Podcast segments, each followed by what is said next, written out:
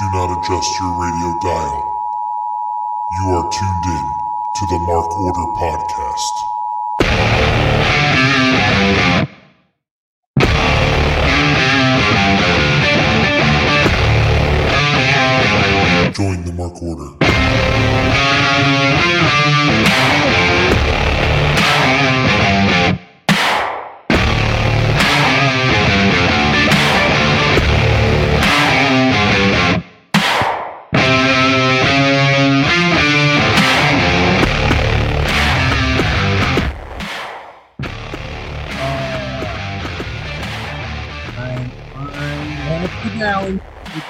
The volume. Doesn't ever work. It's Wednesday night. You know what that means? Time for the Mark Order Podcast. Aunt, you look like you're in your finest Dwayne Johnson gear. Uh, I'm in a terrorist threat. Fair enough. I hope that doesn't get me flagged somewhere else as promoting terrorism. We'll see. I was just telling uh just telling Ryan and Joe why we're not on Facebook. We'll let everybody else in too. It's not a fucking big deal. But um hi everybody. Mark Hey. part of the Shining Wizards Network. And it's a full house tonight. On For, the- for most of it. for at least the beginning. right now it's full house. So Yeah. Call me Uh, DJ Tanner. I guess if you really want to be DJ, she's pushy as shit though. So Well, if the shoe fits, you know. guess. Uh so clearly Kate's here. I am. Hi guys. Welcome back. It's only been a month and a half. Six years. It's been, it's been what? 84 years. Like Mm, that meme. One week since you looked at me. No. Uh, Well, it is the go home to Christmas, so I didn't want to miss that. And I heard about a very special segment that's going to be on the show. So yes. uh, I I wasn't going to miss that. Are you kidding me? So uh you are correct. And by the way, uh Ryan's here clearly. He already did one pun song. And then Asian Joe is sitting quietly and patiently.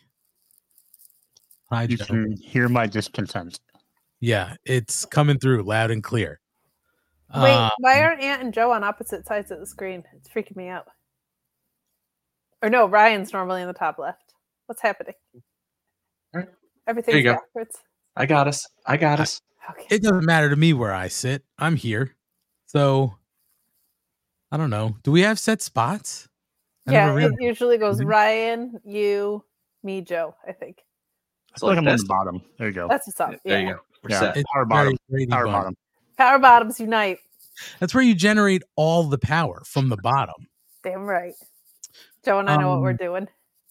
So Ryan, uh, for those who've maybe been following along, last week uh, we've been doing the Co- Continental Classic standings before we get into Dynamite because it starts the first week, the next week, um, and we've been doing the sort of standings just to recap where we are starting the week out, and it dawned on Joe. I think it was was it last week or the week before Joe? I can't remember. I think it was last week. Well, it would have been two weeks because Ryan wasn't prepared last week. That's true. He's a terrible student. Um, so Joe had the bright idea of at one point in time we did rap rankings, It's true. and this would be the perfect time to bring that back. So Ryan did confirm he did his homework, and we will have some sort of performance of the rankings. But you got to stick around till the the second half when we get into this week's start of uh week four of the Continental Classic. So Ryan, you have a little time. Thank God you're giving me the break because I'm going to use the break to practice. no pressure, but you do have to compete with brilliant lines such as Nyla Rose, she's a beast. She's coming to the Thanksgiving feast as uh, an ode to to Maddie Raps. Maddie raps. Juggalo Matt, Juggalo Matt, that's Uh, right.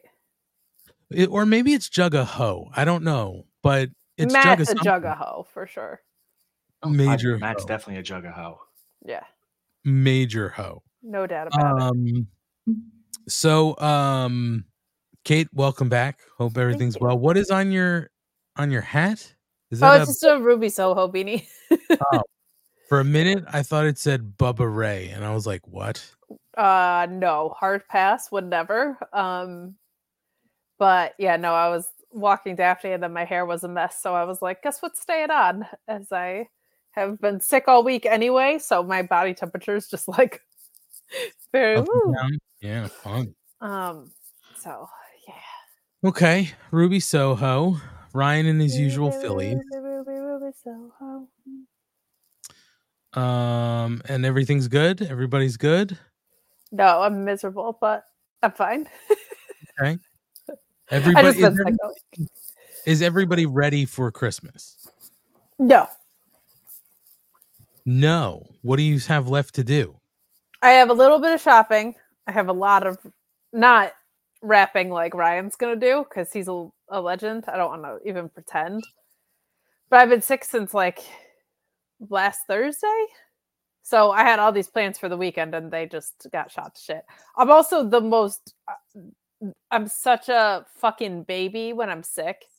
Like I'm just this little ball of illness and self-pity and I just like won't even I wasn't like wasn't anything insane. I wasn't throwing up or anything, but just like little sniffles. Kate didn't really have any energy and was just a, a sad sack. So I just I just wallowed for like a good 72 hours. Sounds like a man cold. I was. It was very much like how boys act. That's where my my state was act. I did um what did I do? The ROH show on Friday and I, I was gassed. Like that took everything I had. I slept all day, watched ROH, um, and did that show, and I was just out from then till basically Monday.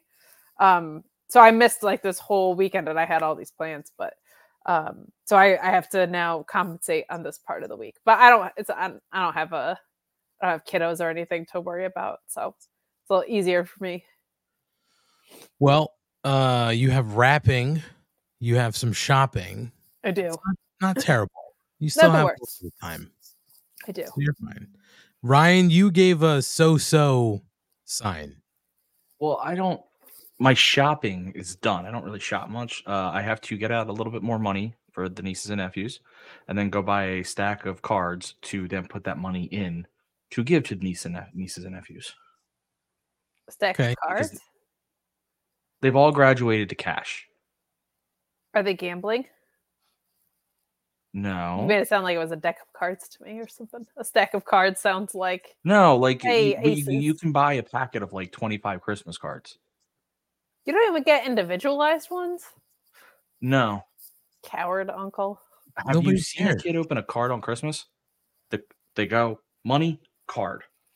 That's i it. pictured you as one of those guys that gets one that's like nephew in cursive font and then there's a really long poem No, what I did last year was I I would write. I did this to every one of my nephews, and I got a kick out of it. I wrote to my favorite nephew, and I wrote out all their names, and then I would circle who I was giving the card to. well well played well played That is a good So- one. No, I mean I just so I, I'm glad they all went to cash, and it was beautiful. How many how many nieces and nephews are getting cash?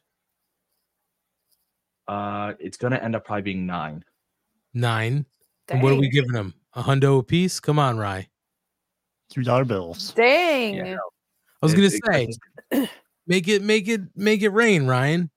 Are your sisters adopting anyone? Because I no, will. so I have to I have to do six for Monday, and then the remaining three sometime over the next week or two. Whenever I see Greg's kids. oh, Oh, that that guy. technically I'm one of that guy's kids. So I expect a crisp hundred dollar bill in the mail. I am one of those children. Might as well round it out to ten. I'm a girl and my name starts with A. I'm basically one of Greg's kids. Give me money. Sorry, you're you're a little old. They're they're gonna graduate out of it eventually. The only reason I leaned into that was so hard was because I got a text from Greg that said, "Oh my God, Ryan's rapping tonight." Yes, he is. He is, Greg. Oh, Oh, he's in the chat. Got it. Ski. yes, his girls get his girls are all my nieces and nephews list, so they they get it too. So I got that's too many though. I gotta Greg wishes he was one of his daughters. Dang, pony up that money for him. I listen. Let's be fair here. I give the cards out. I have no. I can't confirm whether they actually get the money or not. Greg could have hoarded it all. I mean, that's not a bad plan. Invest it. Not a bad plan. Put it in some Invest it. bonds. Um, Bag of Greg.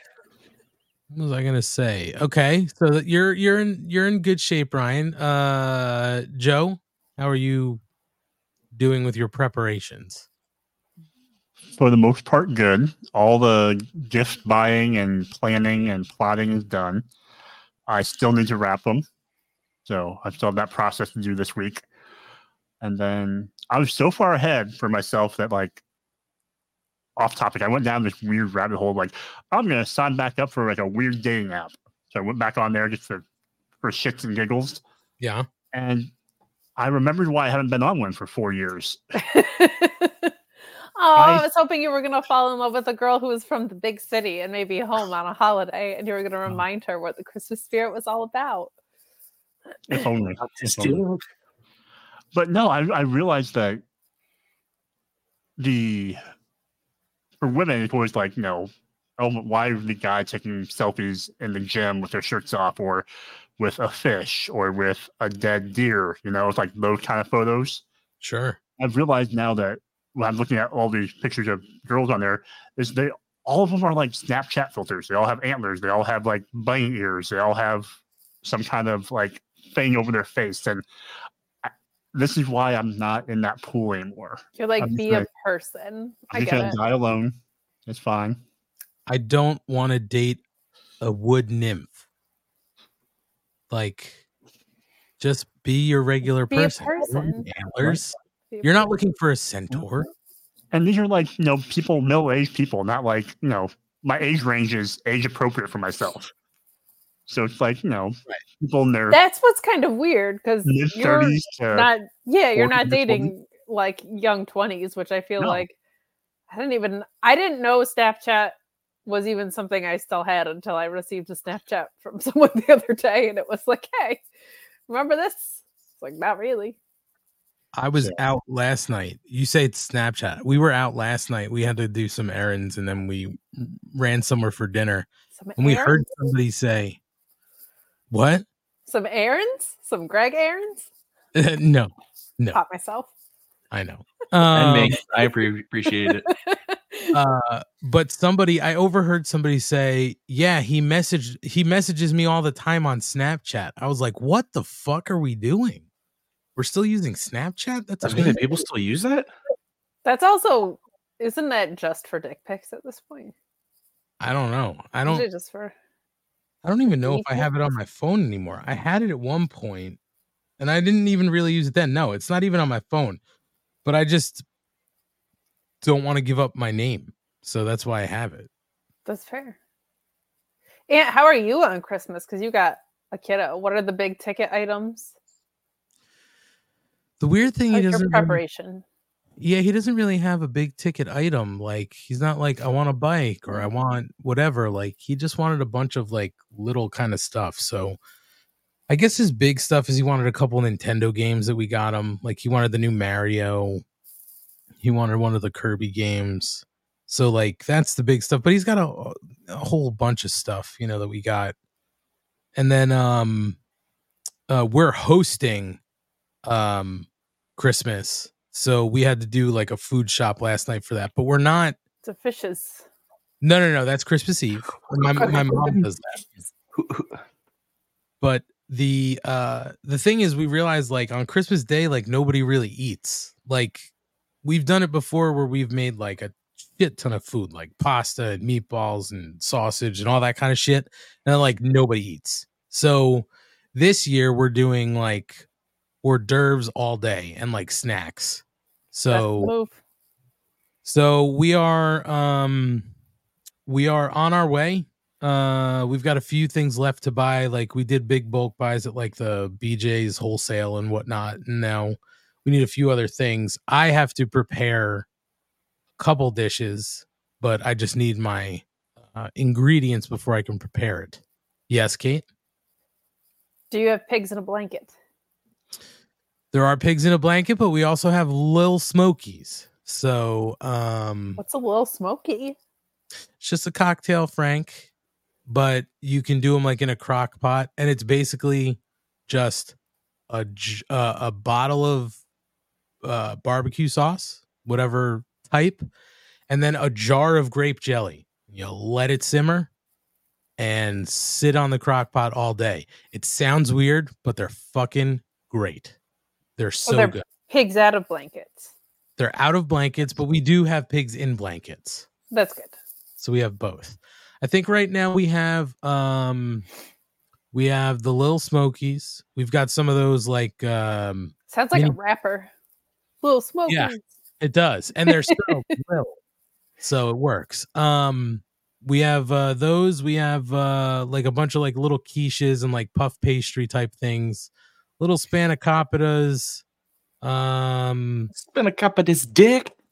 oh my god, Ryan. Um I We had to do the callback.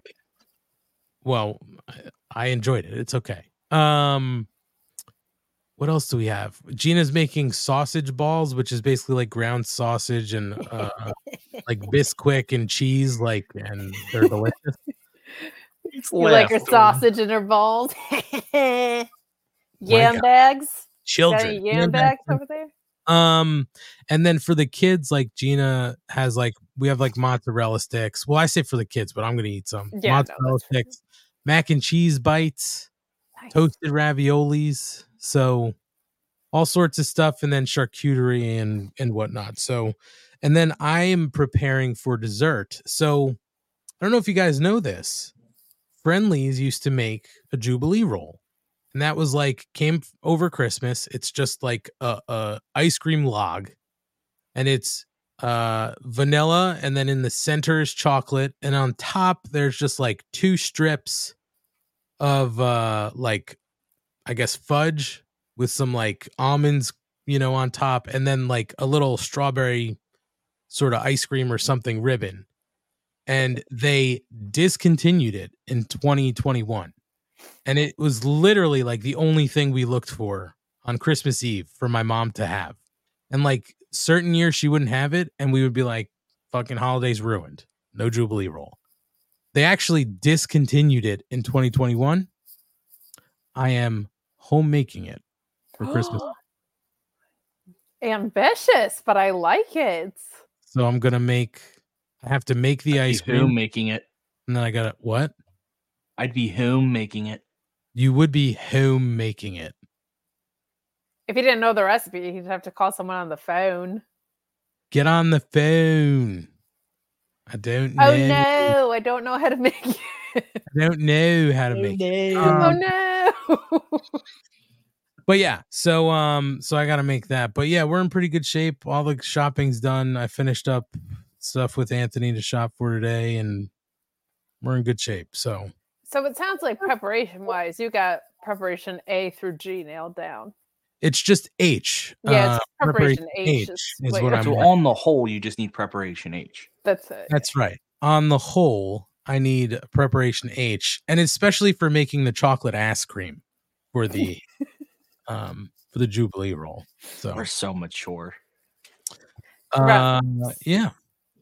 So, um, oh fuck, I had to. Oh yeah. So, um, just for anybody maybe wondering, because I was telling Kate these guys, uh, so we're not on Facebook because I got flagged on Facebook. So, um, What happened? Right wing conspiracies. yeah, Was so- it somebody revising history? I did share On my a- Facebook that got banned, it was his. I did, but I shared a link to some revisionist history blog that shall Couldn't- remain. Doesn't affect nameless. any of my socials. Here. Gotta Mhm. be on you. Mhm. So no, I sh- I I had a picture uh from a movie and it uh it was uh it was trading places. It was Dan Aykroyd as Santa Claus, and he had a gun, and he was like downtrodden, and they thought it was violent and possibly suicidal, so they flagged my no. account and restricted me. And I was telling them they sent me a thing like, "Hey, buddy, we're here for you. We care about you. Here's ways you can get some help." I'm like, "It is clearly not me. That is Dan Aykroyd from Trading Places." Maybe thought And Ghostbusters. You were Dan other films. Aykroyd 20 years ago or something, you know? My well, either way, they said you can appeal it. Um, and so I was like, "Well, that's certainly something I'd like to do." Yeah. um, because this is really all I use Facebook for. So I went to appeal it, and there's no way to click a button to appeal.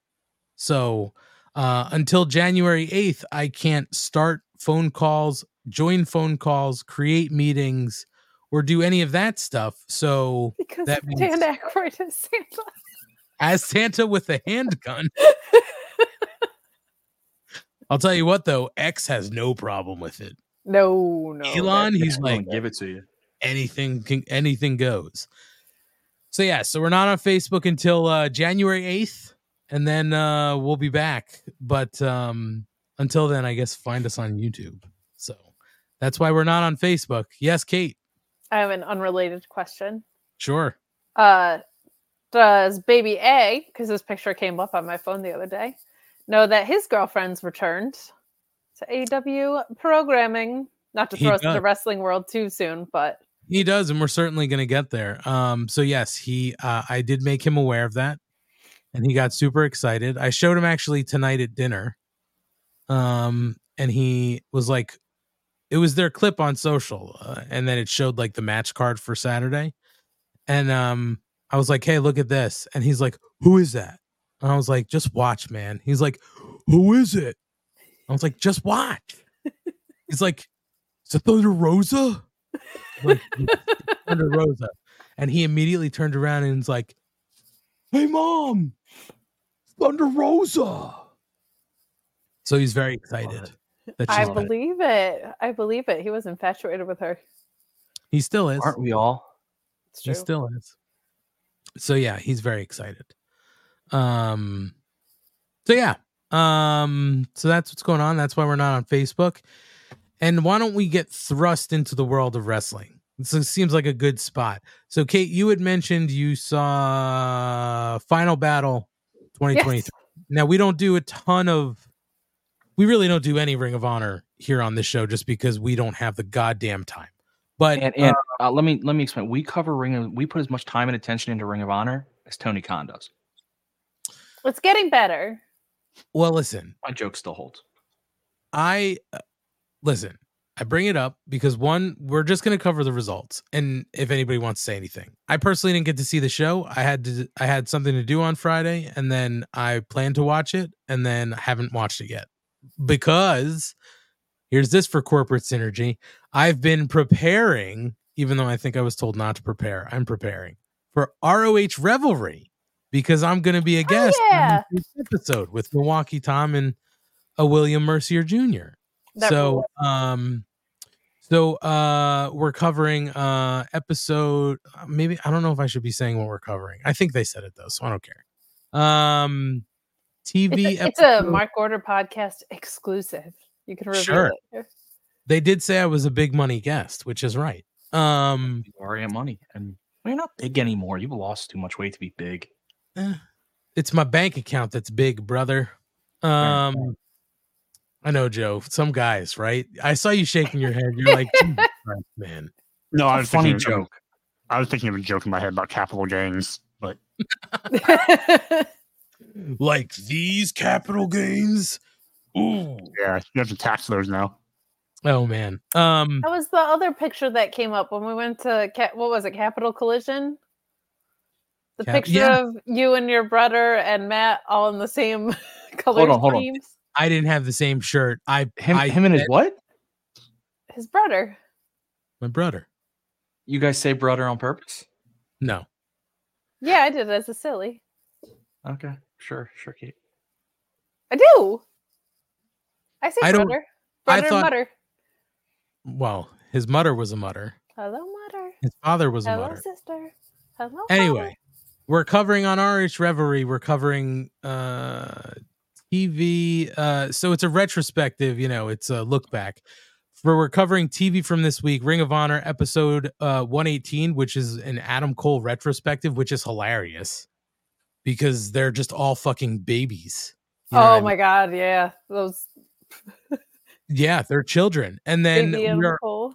we are also covering uh, Final Battle 2013, which happened on December 14th of 2013. And again, very hilarious. The first match of that night was Matt Hardy, who at the time was the self-proclaimed icon Matt Hardy. Okay. That was his 12th match of his 12 match contract. And he fought Adam Page. And note, I did not say Hangman. Hangman Adam Page because he was not Hangman. He came out in some sort of trucker hat and he was just a baby. Just like the Young Bucks on that show, just like Kevin Steen was on that show, as well as Tom uh Tommaso Ciampa. It is hilarious looking back and seeing what children they were. Um, also really makes you realize how much NXT Black and Gold was ROH with a production budget. Like the same thing that AEW kind of did to New Japan.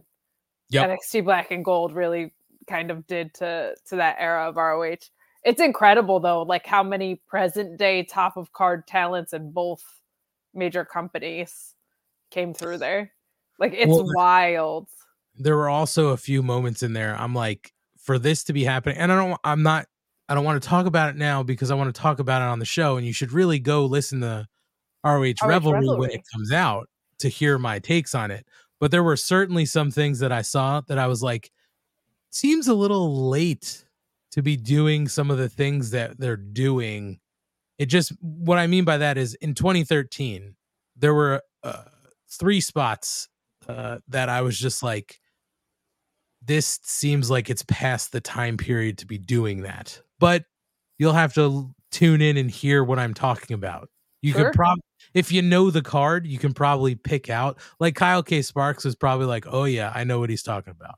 But like other people, they're probably like, eh, I don't know. So, Is- uh, You're, you're pointing out Kyle K. Sparks knowing what you're talking about as he's in the chat explaining what uh, Hangman does a year later after the Mhm. storyline you're talking about. Like, also, hi Kyle, hi. Gordon, hi JPJ, hi Scott. Yeah, I think I got them all. Okay. Uh so um so we're gonna cover Ring of Honor real quick, and then you can sign it if anybody wants to call out anything specific. I have yet to watch it. I plan to watch it. I heard it was quite good, and I've seen the results anyway. So uh zero hour was Taya Valkyrie defeating Jasmine Allure. The Von Erichs defeated the Outrunners. Very cool to see the Von Erichs getting some time.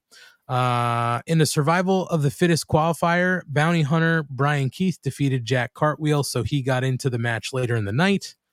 Um, Daniel Garcia defeated Blake Christian. Um, and then we get into uh the card. Um, so uh, we had the AAA Mega Campeonato. Uh, Hijo Del Vikingo defeated uh, Black Taurus to retain the title. Uh, Taurus. Brian, oh Taurus, excuse. Me. Sorry, it's okay. I just wanted to put some, no some habla. stink on there. um uh the ring of honor six um uh, world six man championship brian cage Bishop Kaun and Toa Liona defeated Shane Haste bad dude tito and kosei fujita to retain the titles. Ethan page defeated tony Nese in an i quit match. No surprise there. Uh nyla rose defeated vert vixen. Uh in the ring of honor world television championship survival of the fittest match Kyle Fletcher outlasts Dalton Castle, Komander, Lee Moriarty, Lee Johnson, and Brian Keith to win the vacated title. That's the first gold for the Don Callis family. So It is. that's that is maybe something to note. Um Wheeler Yuta defeated Tom Lawlor to retain the Ring of Honor Pure Championship. Uh Keith Lee defeated Shane Taylor uh in a meat on meat hoss fight. Uh, in the fight to honor Jay Briscoe, Mark Briscoe and FTR defeated uh, Bryan Danielson, Jon Moxley, and Claudio Castagnoli. Well, actually, it was a double count out. My apologies. double count out. I think technically, I don't know. Dusty Dusty finished Yeah. into uh Danielson taking the pin from Mark. Right. Um, in the fight without honor. Wait, what the fuck am I talking about? Sorry. That match restarted as a fight Yes. honor. Yes, yes, yes. Sorry. That's why I'm getting all messed up. Uh proving ground match. Eddie Kingston defeated uh Anthony Henry. Uh so Anthony Henry doesn't get any future title shot. And then in the Ring of Honor World's uh Women's World Championship, Athena defeated Billie Starkz to retain the title. And I'd like to at least just ask. I mean, of course, you guys can talk about whatever you want here, but I would at least like to ask the thing that I feel like I've seen most people talking about, and it's Athena retaining against Billie Starkz. And the reason that I bring this up is because I feel like a lot of people are out there saying, why did we leave it on Athena? Because we want to see Athena move on, to sort of uh, do more stuff in AEW not because they don't like Athena or she's been doing bad. Athena's been one of the bright spots. In Ring the bright spot, yeah. Right. So it just to you guys who saw it, did it feel like we're we're missing like we're missing the time to pull the trigger and get this off of Athena? Uh, for for me, yes. Uh, also, just partly because the story with Billie Starkz and Athena had been told beat by beat so perfectly that this felt like the natural conclusion and the best way to put a bow on it. Now, since then, they've announced, and I'm sure you'll cover this in news and notes, but there's going to be an ROH TV women's title too, which is pretty cool. So maybe there's something that they want to set up there where Billie has that instead. But it did feel like the time to pull the trigger here. Um, two things that came to mind are one, Billie Starkz looked great. She looks ready. She is 19 and just graduated high school like five months ago. Like maybe they just want to make sure she's ready for something that big. And two, I think we're seeing a lot of really good progress in the AEW women's division. And with as dominant as Athena's been, I wonder if there's a hesitation of we don't want to call her up when we don't necessarily have somewhere to put her or like a slot to immediately make things work. Because we saw two women's matches on Collision, which is great. And we're seeing a lot more story and development outside the title pictures, which is great. But when somebody's been as dominant and as well built and as on demand as she has, does it make more sense for her to keep the title and maybe have some sporadic appearances until you can build her up for a title picture?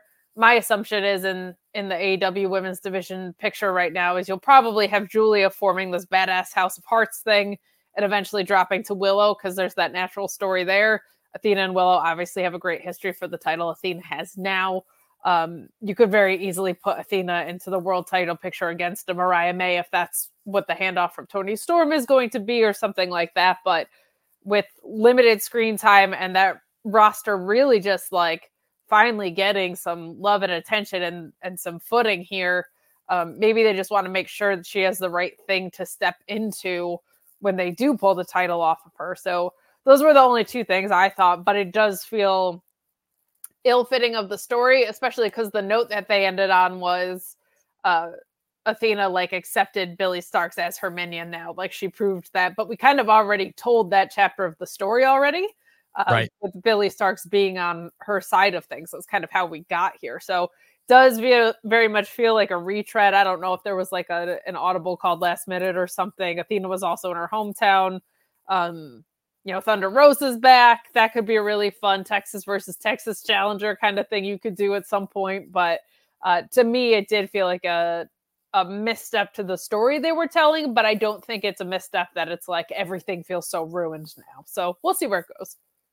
Yeah, I hear what you're saying. Like it's not a disservice to anybody, but you know, it, it just it it feels to me like when you know they were sort of getting ready to wrap up Ring of Honor uh before TK bought it and it was like, you know, Kate, we were there. We were like this is Willow's time to take the title and they didn't do it. Like it seemed very much from what I've seen a great match, but it just seems like a lot of the chatter is like, man, pull the trigger, give it to Billie Starkz. I hear what you're saying.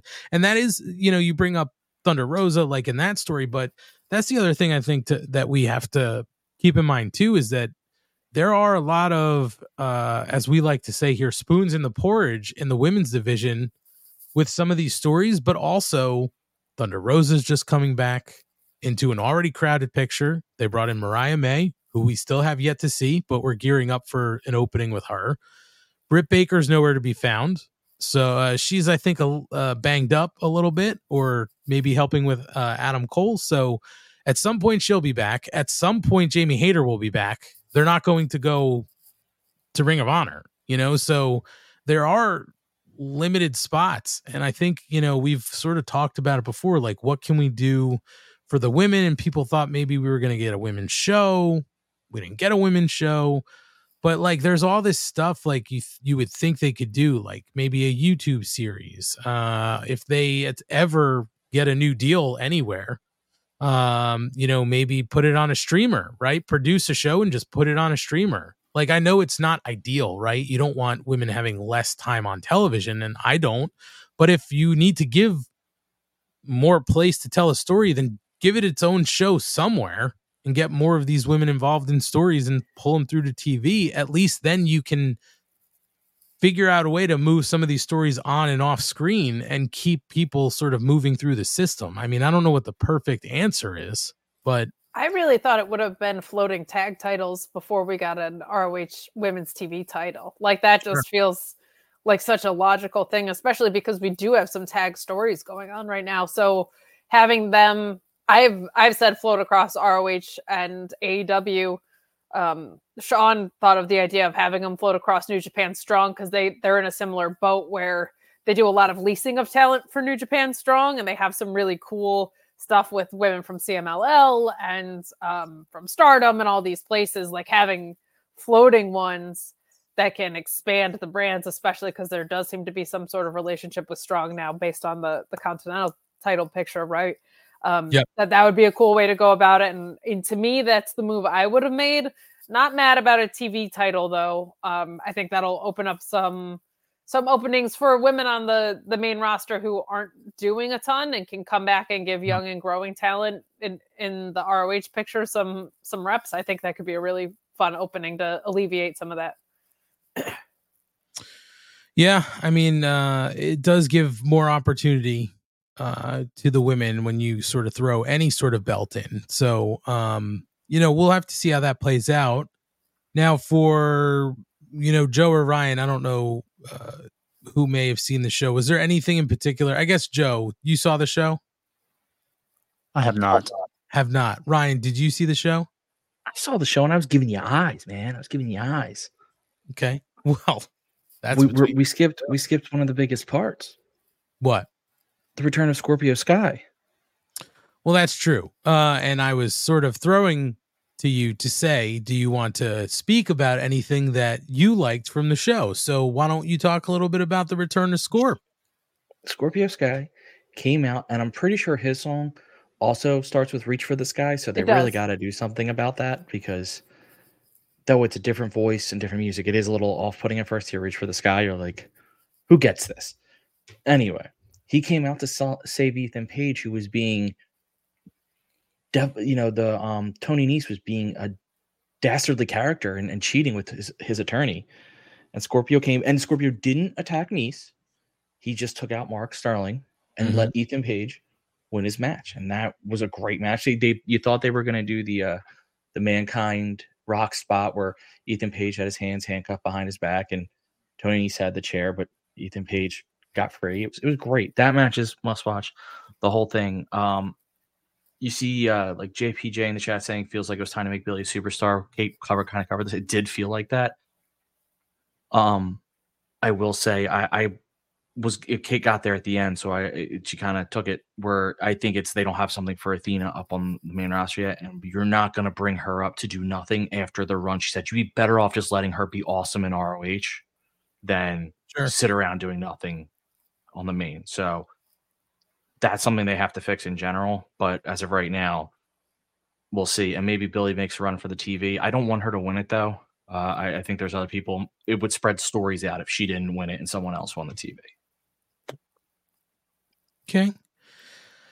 Well, like I said, it seemed like it, it seemed like a, a fun show and um, if had I not had somewhere to be on Friday, I definitely would have watched it. These Ring of Honor pay per views they put on tend to be good shows. Like they tend to have good wrestling and tell good stories throughout the show. So I wasn't doubting it, but it it it it does always surprise me how many people are like, I'm not gonna watch it. Like, uh, I'm not gonna waste my time. And it's just surprising because the, they've had a decent track record, at least with their pay per views, of them being entertaining shows. They're not just now they're cheap.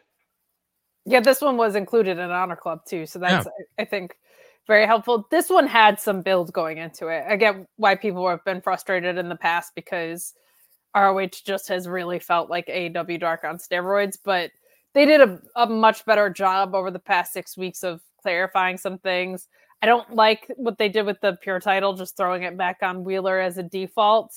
Um, but I do feel like Wheeler's best matches are his pure matches. The ones going into this were great. This match, though, I gotta say, like, there was no part of me that was like, this guy can beat Tom Lawlor. Like, no part of me. Um, because Tom Lawlor's just had probably 40 pounds of size on him and was right there with him technically. Um, just a, a phenomenal, phenomenal job by him in that. But the believability there it was filthy. Filthy is like the perfect word for him though, like legit.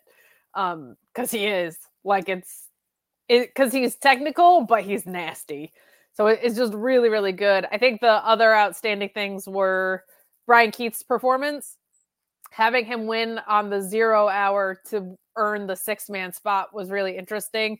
My guess is he's going to get the graphic. I think maybe they want to use him in AEW, and that's the only reason they didn't put him on there. But his he did great. That that match in particular was a lot of fun. That survival of the fittest match. I didn't think Kyle Fletcher was going to win it, but he's he's fantastic.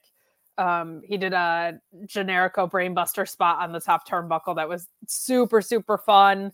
Uh, the I quit match, I don't like I quit matches, but that that one was really old school and well done. And Scorpio Sky coming back kind of compensated for a lot of the overbooking, in my opinion. But I thought it was really, really fun. And I say it every week on Thursdays. Like Nigel and Caprice just they are just yeah butter to listen to. I I kept putting over on Twitter like Ian kept saying Athena's reign was like Bryan Danielson's, Nigel McGuinness's, Samoa Joe's. I'm like, that is what we want for women's wrestling commentary. Like, we don't need JR being like, she's on athletically built gal. Like, to put Athena's reign in that same category is like that's how you do it. Like Ian's just fantastic, uh, as is Caprice. They added so so much too. So really really fun. Way too dense of a card because they were trying to keep the main event from competing with Rampage. I think. Um, yep. And I, I'm not the biggest lucha gal in the world, but that uh, Taurus Vikingo match was awesome because Taurus beat the hell out of Vikingo. So it was really, really, really, really fun. And of course, I I love TMDK, so that six man was really fun. Bad Dude Tito especially showed out. I love Shane Haste. Fujita is like a future New Japan All Star. My God, he's unbelievable. So really, really fun and well sequenced card considering it was like 14 matches or some shit. I do want to say something. Kate was pointing out the uh the announcing, and then she p- pointed out the lucha match. There was uh there was a point in the match where Vikingo was trying to do like a jump to the outside and he botched it once and then he ran back and he botched it again. But the second time Ian did something I've, that was so clever. He goes, Ah, oh, look, he's trying to fake him out this time. So that when he went back and did it a third time, it seemed like, well, the, only the one was a botch. The other was a, was a fake was a out. So I, I give Ian credit for trying to put logic behind it. I also wanted to say the, the, the multi, what was it called? The, the iron, whatever match what was it? The survival the of the fittest match? match? Survival of the fittest match. Um, they did that really well. First of all, Dalton Castle was the most over wrestler in that entire match, in that entire night, even over Bryan Keith, who was in his home. Like Dalton Castle got such a pop. They need to do more with him. But his story is him losing. So him losing was actually okay. Um, they did a smart thing of having Lee Moriarty eliminate him and Bryan Keith so to keep Lee, Lee Moriarty hot and and developing. He didn't eventually win, but it was just a nice way to like try to give the rub to a couple different pe- people. Yeah, really well produced, really well agented. And and Ryan, you brought up that spot with Vikingo. Uh, I wanted to ask about it because I did see that making its way around, you know, the web. And I wanted to ask I mean, you try it once, it doesn't happen.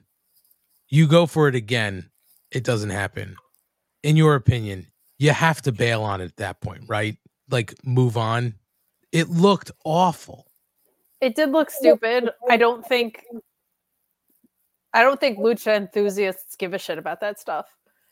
Um, and if that's your honest to god takeaway from the match, you're an idiot. Like that's how I feel. Like if if you watch that match and that's what you're fixated on, like that match is one of the coolest lucha matches I've ever seen because it felt like such a different story than the rest of it. Um, so no, it, it makes no psychological sense. No, I I don't think you should go for it a third time. But I don't think because of the style of lucha being what is it that Chris Hero said the the marriage of pageantry and acrobatics. Like I don't think lucha fans sit there and are like, "Oh, it's not believable." Like ninety percent of the shit they do isn't believable in lucha stuff. It's not believable that human beings can pull off half the shit that they do. So, uh, I I think the mountain out of a molehill that got made out of that spot is just like um, putting a magnifying glass over the one thing that wasn't incredible about it. Like it's a it's a very different type of match that a lot of lucha matches that I've seen, and that um, there was a real story of how much Vikingo was getting punished for all of his acrobatic attempts.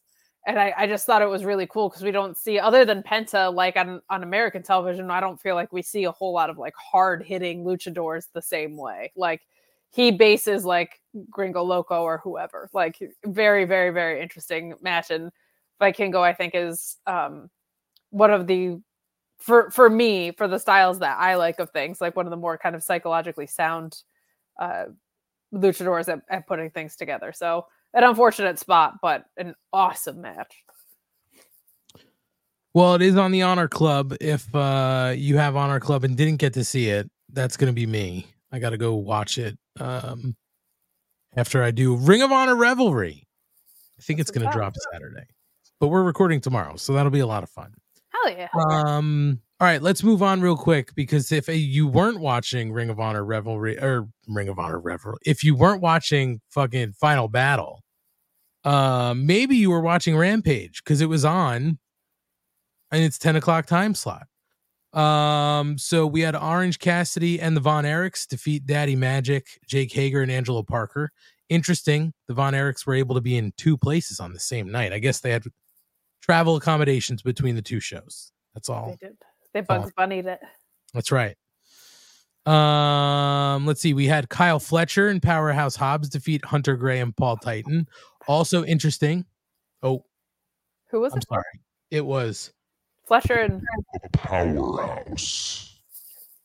Hobbs. Hobbs. Uh, also interesting though that Kyle Fletcher was able to find time to tag as well as focus on the match he had at Final Battle. He's just a gifted kid.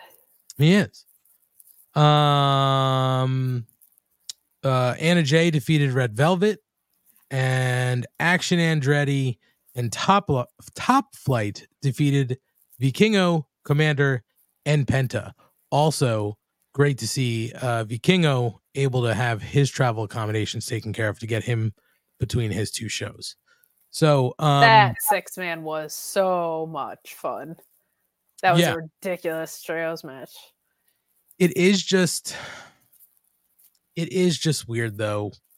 I don't know how they can pre-tape this and know what your card's going to be for the pay-per-view and then have them on both shows. It's just weird to me.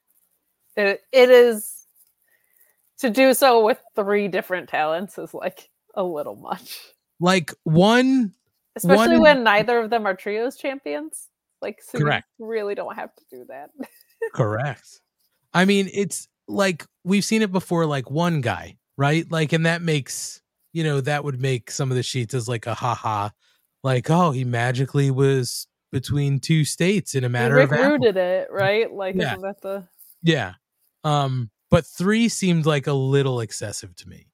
Um just you know, again, sort of wish like in like, in a one hour show on the one side. right. Uh let's just try to fake it You know what I mean? Like pretend like they're not happening, you know, taped with days between them. That's all or I'm saying. At, at least have fun with it. Like give them all mustaches on one show and then not on the other. right. That would be fun. right. Exactly. Um so or yeah, see them know. running to the ring like they're trying to get there in a hurry. right. Oh my god, Right. Late. Oh God. Um, I don't know if anybody. Uh, Kate, you mentioned the six man. That was a lot of fun. Um, Ryan or Joe, anything you guys want to call out about this? No. Okay. We don't need to dig into it. Just covering it to cover it, and then we had the winners coming edition of Collision on Saturday night. Uh, we'll cover this a little bit because this does go into um, our Continental Classic, right? Because we had uh, Blue League matches that took place. So we had Claudio Castagnoli versus Andrade El Idolo in a Continental Classic Blue match.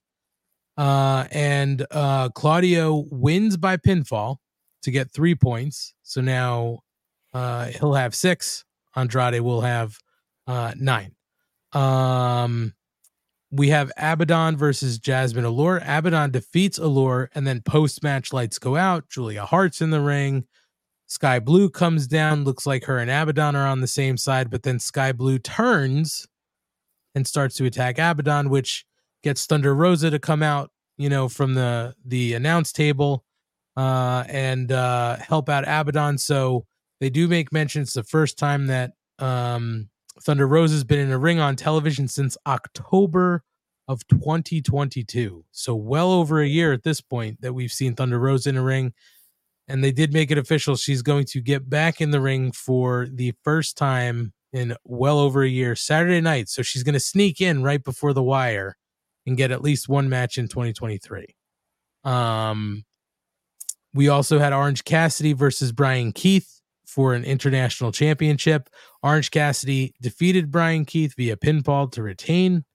Um, Kris Stat and Willow Nightingale versus Mercedes Martinez and Diamante in a Texas street fight. Uh, Kris Statlander and Willow Nightingale defeated Mercedes and Diamante. Um, uh, that match was a lot of fun. We'll we'll sort of get into some of these after the uh, results. Brian Cage defeats uh, Kyra Wright.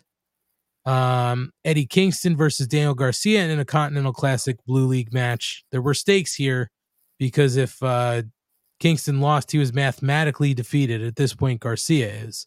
Uh, but Eddie Kingston does win by pinfall to get three points. So now he's got six. Garcia is still looking for a win here. Uh, and then we get into the main event of the evening. It's Bryan Danielson versus Brody King, uh, a six versus six in our final Continental Blue League match. Uh, and Bryan Danielson wins by pinfall to get three points, so he'll have nine. Uh, and um, Brody King is, you know, they're sort of tied with the rest of the field now. Uh, so it's a close, uh, a close grouping in the Blue League. But that's the end of the show. Uh, so a couple things I wanted to at least bring up to the group. Uh, one, it is uh really nice to know that people are listening. People within AEW Creative are listening to what we're saying. Us here specifically, because we've said it. I feel like we've said it how many weeks now? Like, what the fuck is happening with Skye Blue? Is she heel? Is she face? She's supposed to be heel, but she's wearing Scooby Doo gear. Like, can we make a fucking decision? looks like they made a decision, right? Like it looks like she's going to be a heel, hopefully. Um, but I was sort of happy to see her go one way. I don't know how you guys felt about that. Yeah, it's about time. It feels like every angle involving Julia Hart takes forever to get to. Um, but it it is good to to see. Um, she has a very different look about her just in general from in this segment. Like she just didn't look as as um she didn't look like bright-eyed and bushy-tailed baby face and she also didn't look like that turned evil. She just looked kind of like a, a little bit more refreshed of an image which was good. Um but i i also just this was a, a near perfect episode of television. Like I, I really really really thought this collision was very strong. And for the c2 stuff and i'm i'm glad that we're unwrapping Mm. here because uh, I love how different both sides of the brackets feel. Like Blue League, it feels like it's anybody's game right now, points wise. Yeah. And then on the other side, we found out tonight we have this triple threat, but it felt like it's gonna be Swerver Mox, it's gonna be Swerver Mox, and I think it's still gonna be Swerver Mox. But like the the difference in what they've done with both sides of the bracket, I feel like is a really, really refreshing approach. And that's how I, I think round robin tournaments are done best. Like you want that in the the blocks of the G1 too, where uh, each block doesn't feel like they're doing the same thing four times over. Um, so I, I just applaud them on that because the first time out of the gate, like to to nail that aspect of it is pretty damn cool. They're, they're doing a great job. Yeah, they've been doing a really good job with it. Um, the other thing too is I I uh, thought the Orange Cassidy Bryan Keith match was awesome.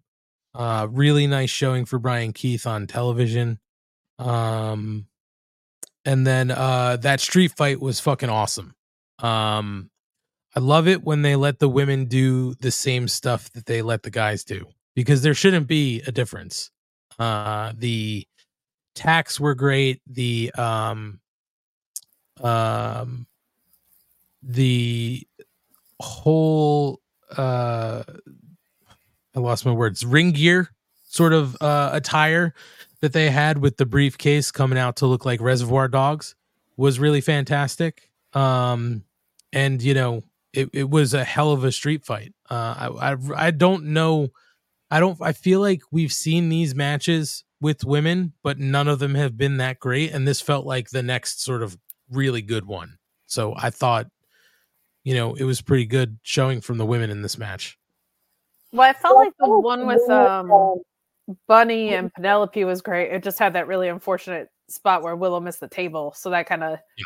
overshadowed it. But yes, and to see two women's matches on Collision was really refreshing. Yeah, and advancing stories. You know, Big like time. It's not just a thrown together match. Um, so uh yeah, and then like you said, Kate, the Continental Classic matches were just, you know, good. Um, and I think uh, something I saw we don't we don't talk a ton of ratings here because who the fuck cares, but I believe that I did see something that said uh they fared fairly well on a Saturday night, especially competing with football.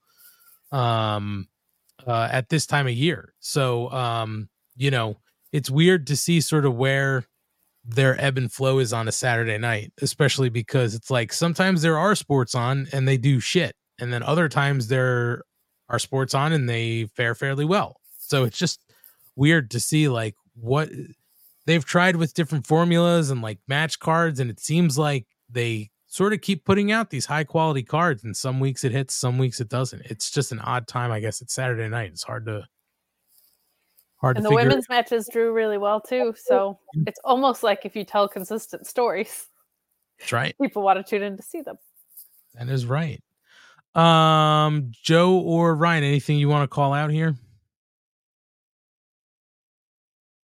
I think we've discovered that the mist takes a really long time to work. Because if you remember, they dragged Julia's on forever too. And then she kind of came out of nowhere when we thought it was over. So my whole discovery is that we think the mist is like this long, short term turnaround, but really you get a short term reaction where they get a little bit darker and then we think nothing and then they go evil. So we got to remember that if it's going to work, it takes its time. it's a slow burn It's a very slow burn. slow burn anybody surprised at the fact that um claudio beat andrade or uh No, not the way they're doing this tournament. They're being really good about spreading out wins and, and losses, uh, as we'll see tonight. Like they're, they're trying to give everyone, except for the guys who aren't getting any wins, they're trying to give them everyone a little bit of a shine. I do want to acknowledge that people should start acknowledging how great Diamante is. I'm just gonna always no you're right absolutely she rules she rules joe anything you want to add Other than I was really worried that Willow was going to concuss herself on that power bomb spot on the table. It looked like she they kind of missed the table a little bit, but hopefully it, nothing happened out of that. Yeah, I'm with you there. But I mean, I'll say this this street fight definitely was it seemed more dangerous. What was the other street fight we got, Joe? We were talking about it uh, uh with the men where they had like the hot dog cart. Oh, the the Nashville street fight, the Nashville whatever it was. Yeah, something like that. The Kansas City street fight. It was just like, okay, we're gonna have parking cones and uh, hot dog vendor. I don't know. It just seemed really weird. I guess Texas is more dangerous. That's where they have all the death matches. That's right. That's true. That's true. Well, it was uh, quite a weekend of action in the AEW realm, and it carried into tonight because tonight was Holiday Bash for Dynamite. So we've been going for about an hour. This is a pretty good point. I think we should take a pause. Ryan has to rehearse because tonight was the new start for the Continental Classic. It's week four of the Continental Classic. We're going to cover where we stand before the night starts. Ryan has promised to perform something, whether it be a rap, whether it be a butt rock ballad, who knows? Ryan is going to perform You might not something. even know. I don't know if he does. He just has the standings. That's all that we know. Um, so uh if you're watching, stay tuned because it should be interesting. I I shit you not, none of us know what Ryan has planned. We all just know that he has the rankings in his hands. So steady prepared. Okay. Uh so uh we're gonna step aside, grab a drink. You know, Ryan's gonna rehearse. But you guys, why don't you hear some of the some words from the other shows that are part of the wonderful Shining Wizards Network? Thank each and every one of you for tuning in every Monday night to listen to The Shining Wizards. If you'd like to continue to support us outside of listening, we've got a few ways for you to do that. If you shop at Amazon, go over to amazon.shiningwizards.com, do your shopping as usual, and when you make your purchase, a little bit of that purchase price will go back to support the show. If you like to wear t-shirts, merch.shiningwizards.com will take you to our Pro Wrestling Tees store, where we've got over a dozen great designs from over 11 years of professional wrestling podcasting. You can become a Patreon supporter at patreon.com slash wizards podcast, where each and every week we call out your name as one of our show producers, and the more you support us, the more things that you're entitled to receive, and believe me, they are fantastic. If you can't support us monetarily, if you don't shop at Amazon, that's absolutely fine. Continue to listen to us wherever you listen to us on the World Wide Web, and make sure you like, rate, review, subscribe, do all that good stuff. Doesn't cost you anything, helps us out, and we can continue to bring you the love fest that is the Shining Wizards. What's up, folks? It's your boy, the Impact Player, Mr. Philly Ray, inviting all of you to check out the Turnbuckle Throwbacks Wrestling Podcast.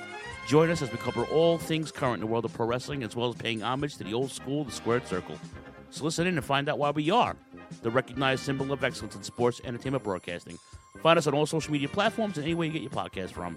And as always, we are the proudest members of the Shining Wizards Network and Rant Entertainment Media.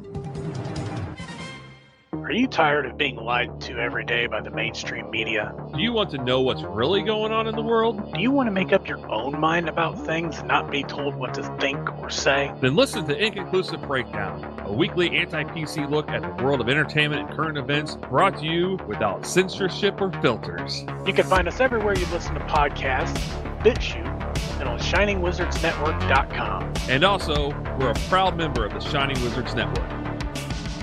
Got 30 minutes to kill? Come check out 30 Screams or Less, where we review a horror movie in 30 minutes or less. We cover new movies and old ones too. We'll give our honest thoughts on the movie, good or shit, as well as a rating of each one that we watch. New episodes weekly, available on the Shining Wizards Network and wherever you listen to your favorite podcasts. I'm Steve. And I'm Corey. Come check us out at 30 Screams or Less.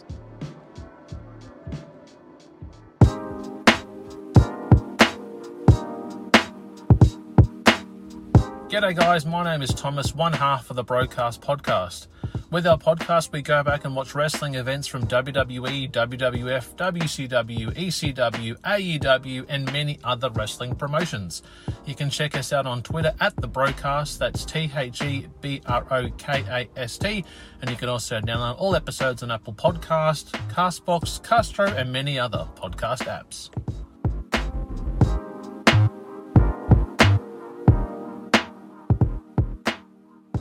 You like your music heavy, then check out Radioactive Metal on the Shining Wizards Network. For over 60 years now, Radio longest running podcast. Over the years, we've interviewed some legendary metal acts, had some awesome discussions, and cranked a hell of a lot of tunes. So join your cool Uncle Snowy and his co-host Aaron for the audio mosh pit that is radioactive metal here on the Shining Wizards Network. Well, the action is underway.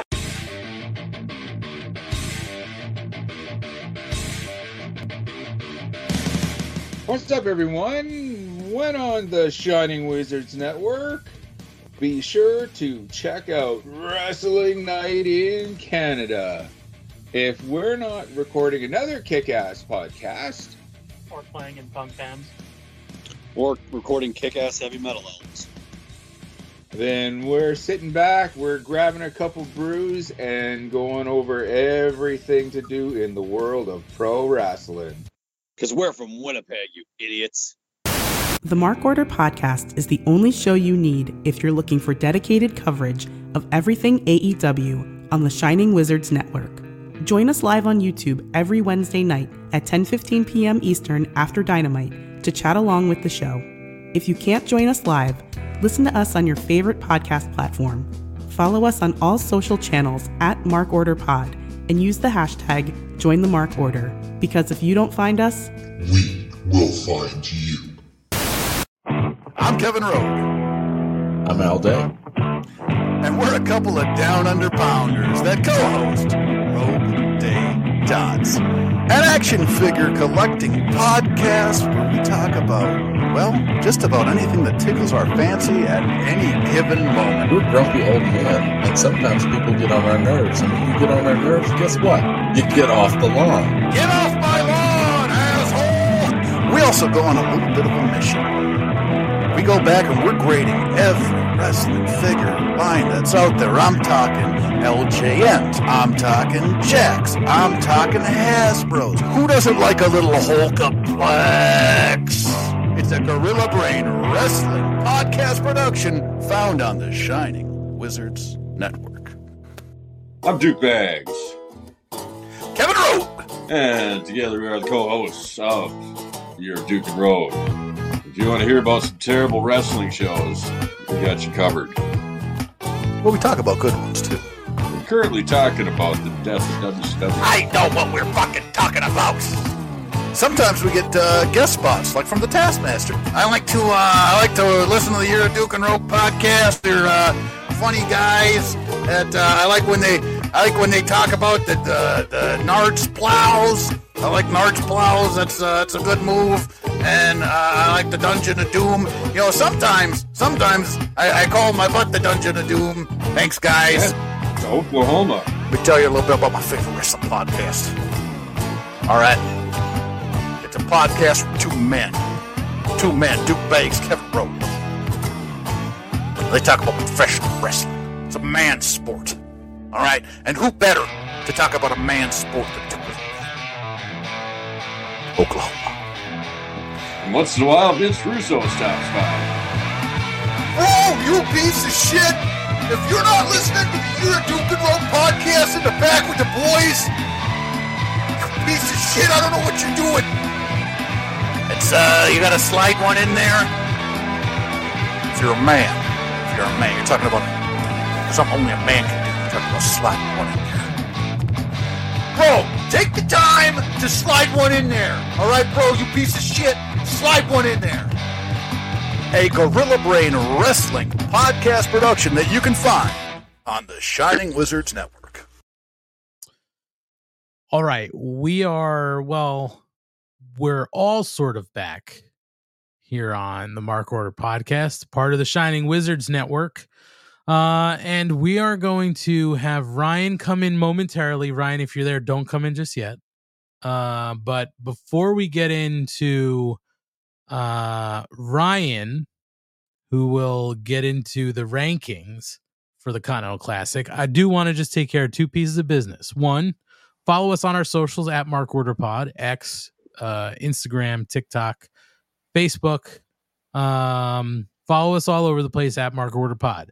Make sure you especially go over to our YouTube and subscribe there if you could. It helps us greatly. We are trying to get up to 500. That's sort of our next benchmark.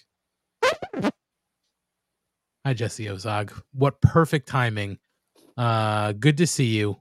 All of us here are waving, even Ryan, who's not on camera. Um, so uh make sure you follow us on YouTube, subscribe, you know, like, rate, review, all that kind of stuff. Uh we're trying to get to 500 subscriptions. That's our And I next it's it's actually YouTube. Oh, YouTube. I, yeah, I didn't mean to. I don't mean to be like, no, picking nits or anything, but I, I believe it's YouTube. we'll go over to the YouTube There. and um and uh subscribe because uh don't forget uh we can't say exactly what the prize is because somebody will dispute it, but uh 500 gets something very special. Doc Bueller, I'm so glad you're here because you did hear correct. Ryan is about to rap. Uh well, Doc, um we say Ryan's about to rap, but we don't really know. Okay. So let's reset for all the people who just joined because we did have a bunch of people join us. Uh clearly this is something people have been waiting for. So we've been covering the rankings for the Continental Classic uh each week before we get to Dynamite because this is the start of the new week. So we have the standings uh, and all the points from our week 4 results. I think I said we were starting week 4, my bad. Week 4 ended on Saturday night, so we started week 5 today. Ryan told us he would prepare and perform something for us tonight here to get us through the week four results and point rankings, or maybe just the point rankings. So I'd like to welcome, without further ado, Ryan back onto the screen. Welcome. I can only assume this is going to be in in the style of Thank Big you. Willie style. Uh, well, I Wild mean, Wild hi- West.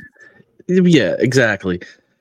Closer to Wild Wild West, not closer. It is. I, you know, when I looked for inspiration, I said to myself, "What is the greatest song of our age?"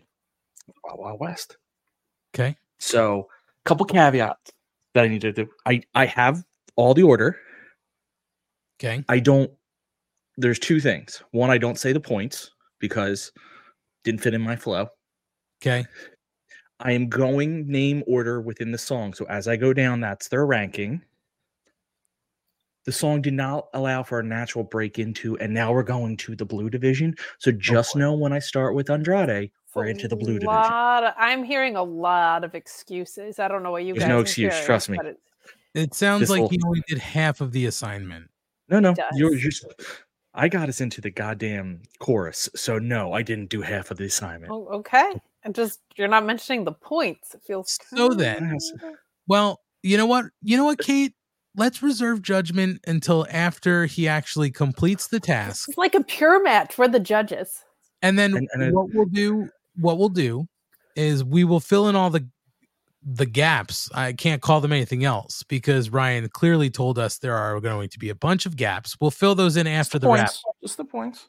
But There's a you'll know the order. There's a You'll know the order. Uh Ryan, uh on your cue because we don't have music that is uh license free. So I I'm assuming acapella. Yes, and one last caveat: if anyone has ever watched the, the Wild Wild West video, no, no, this is a good caveat.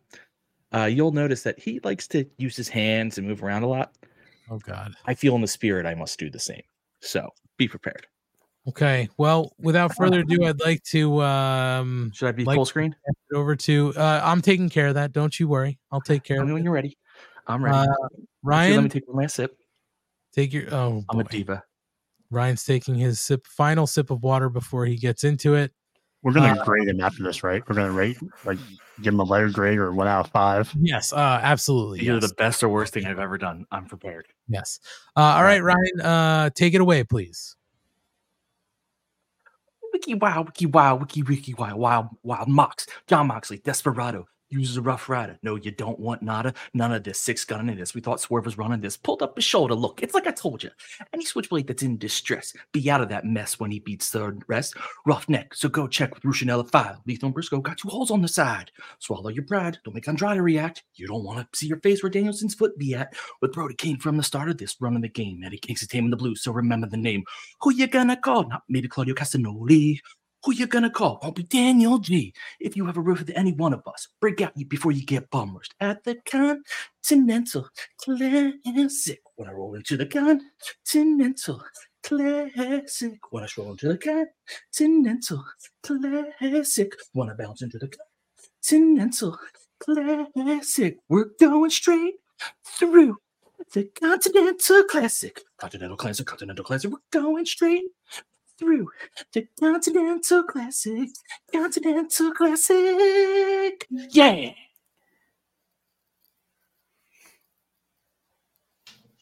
I only regret that we didn't start it four minutes earlier. So when the people that were watching the Fightful show came over to this, it wasn't like perfectly timed at the beginning of it.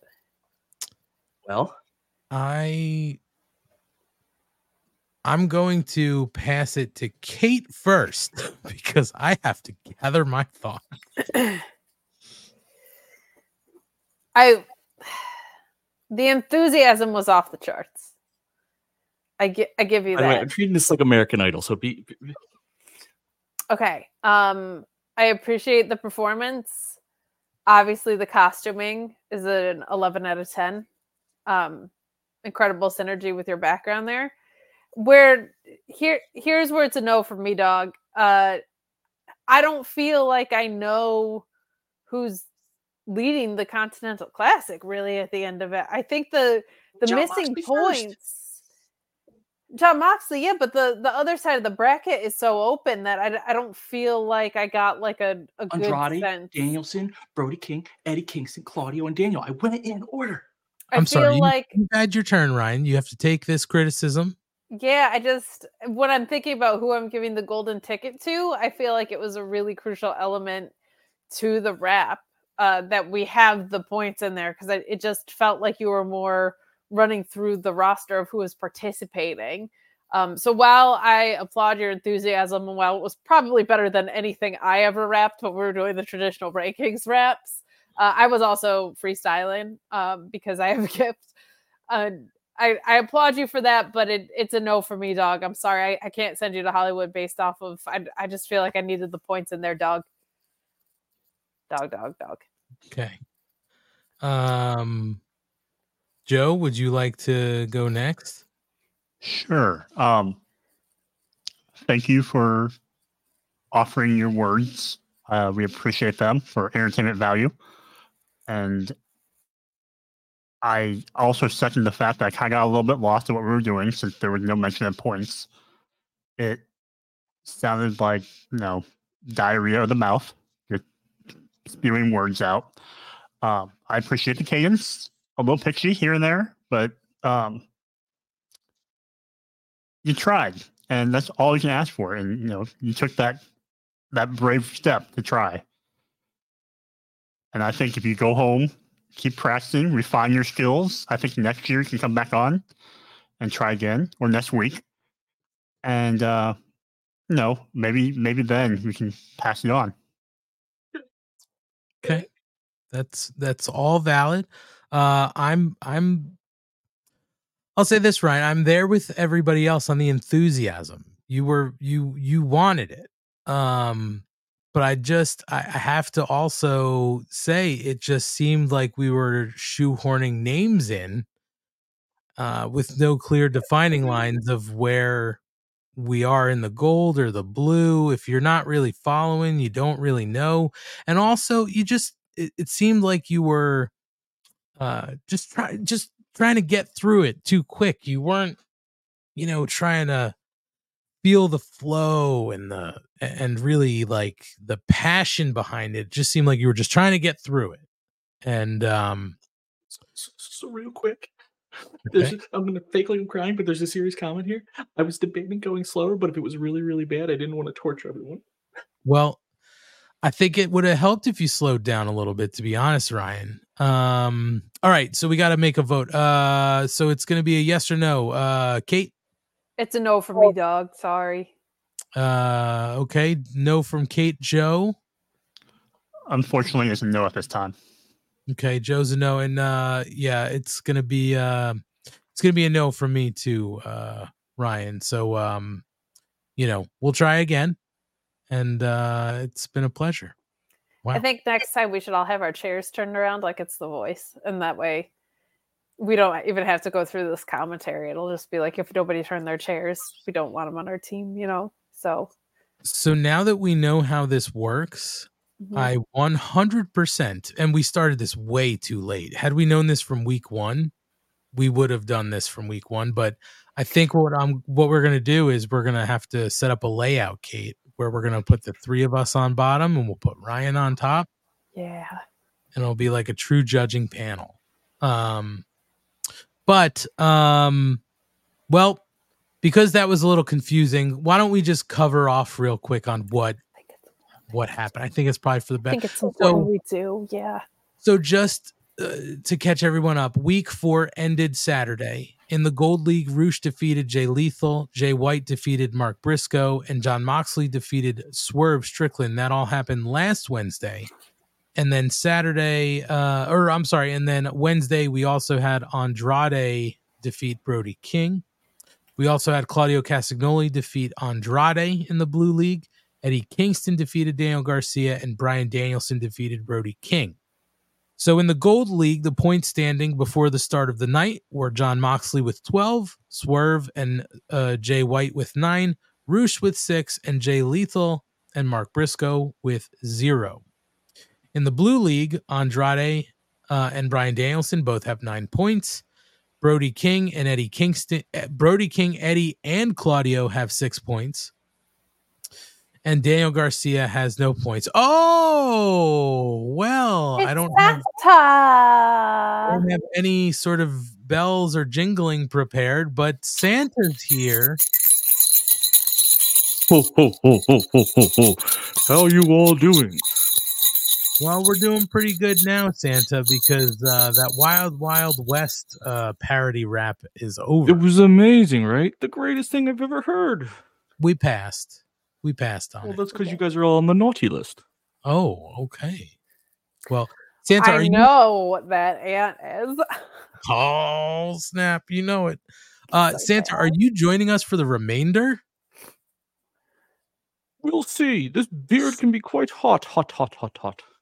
Well, uh, all right. So Santa, we'll get into Dynamite, but just so everybody knows, this week's final set of uh, round robin matches in the Gold League: Jon Moxley versus Jay White, Swerve versus Roosh, Mark Briscoe versus Jay Lethal. That all happened tonight. We'll cover it. And then in the Blue League on Saturday, we're going to get Danielson versus Castagnoli, Andrade versus Kingston, and Brody King versus Danny Garcia. Uh, and there are a lot of ways that both leagues can go. So why don't we dig right into the Holiday Bash edition of Dynamite? Uh, and all the Continental Class uh, Classic matches tonight were part of the Tournament for Tots um, uh, sort of uh, you know initiative where AEW and Jazzware has partnered to give like a million dollars away of toys to Toys for Tots this year. So good causes all the way around. But we open up Dynamite uh, Um, with I do have to jump because I have a very, very early interview in the morning. But I will also just say I was eating tater tots while the tournament for tots graphic came up, and that was a weird feeling. But have fun talking dynamite. I appreciate you guys. If I didn't have to be up in a, a very short amount of time, I would stick around. But I wanted to come on here before our go home to Christmas, and obviously for the wrap of the century. So I appreciate you fellas, and uh, I'm sure we'll talk offline. But I hope everybody has uh, a wonderful holiday that's tuned in, and I appreciate you all very, very much. You guys are the greatest gifts a gal could ask for, and also Ryan's fine. So I appreciate you guys. cool. Have fun with your cold this Christmas. Oh boy. Thanks, Kate. Enjoy your holiday. We'll see you next week.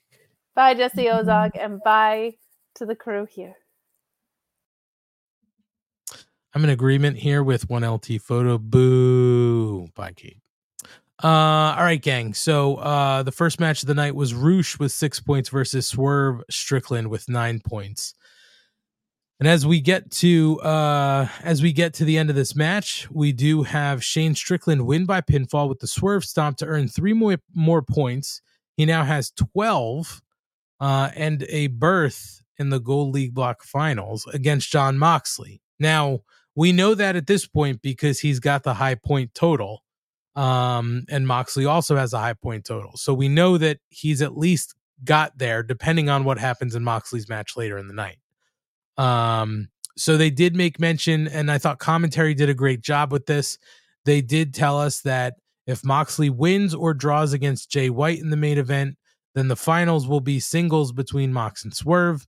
If Jay White wins, then he will make the Gold League uh, the Gold League block final a three way match. Um, and then they hype up the Blue League uh, with a reel and they go to break. So, um, Santa, because I don't want to waste you uh, here on our feed, uh, why don't you tell us what did you think of this opening match? Oh, oh, this was quite a hard hitting affair, and, Santa doesn't usually like violence. He, he likes his people to love and share candy canes. That being said, I'd like to point out that we thought Roosh was going to be running this. And last week he had pulled his sh- up his shoulder, like Ryan told you. But it was good. Not Roosh. Swerve. See, I'm all confused. The violence is killing Santa. Oh, but I liked the match overall. It was very good. We knew Roosh Roosh wouldn't win the tournament. Swerve had to go on. I thought it was excellent. I liked that they started off Dynamite with a match. I mean, Swerve was walking out. Now it's very hot, so I'm going to go check my list. Ryan will be back. Thanks, Santa. Thanks for stopping by. Uh, Joe, uh, what'd you think about the opener? Yeah, I think it met my expectations of what I thought we were going, we were going to get from the two of them. Um, I, I kind of like seeing the um, the injuries and how they built up on these guys. Like, you know, Swerve had a banged up shoulder with the uh, with the tape, and uh, Roosh had like a banged up leg, and everything else. So it kind of shows the wear and tear that people are having uh, week after week after these matches with you know top competition. And I think you know for the most part, everyone kind of banged up, maybe except Jay White. Um, he might be the healthiest of some of the last ones remaining. Uh, but yeah, I, and I also was watching a match. I, I kind of forget how much uh, submission moves like you know Swerve uses because I mean I'm thinking about all his like impact moves, but like he does a lot of submission holds, and um, that's just something that kind of stuck out with me as I watched the match. Yeah, I mean, um, it is it is something you sort of forget about with all the offense that you know Swerve has. Um, he can, you know, he can wrestle a submission style too. Um, but yeah, these guys went really hard. Um, and I did like the story where Roosh's leg was bothering him. You know, in commentary, you know, Taz was specifically saying, you know, hey, Swerve should really zero in on that leg now because, um, you know, because, uh, uh, you know, he's showing his weakness, and that's the hard thing about this tournament. And they did a good job with that too. I thought on commentary was basically saying, "Hey, you know, that's that's what's tough about a round robin tournament is you get hurt in week one, you don't have time to rest or to heal up. Like you just got to keep moving." Um, so it's been a great, you know, great storylines throughout the tournament. I think the result went the way it had to go. Um, and it sets up intrigue for the main event tonight. So we'll keep moving forward so we can get to that main event and talk about it. Uh, but we had uh, Chris Jericho cut a promo backstage. Uh, so we'll talk about it in news and notes. But clearly, uh, I think most of the everybody knows that um, uh, Kenny Omega uh, went to the hospital last Thursday, uh, and they found out he had diverticulitis and complications from that, uh, which were pretty bad. Uh, and um, you know he is pretty much out indefinitely now.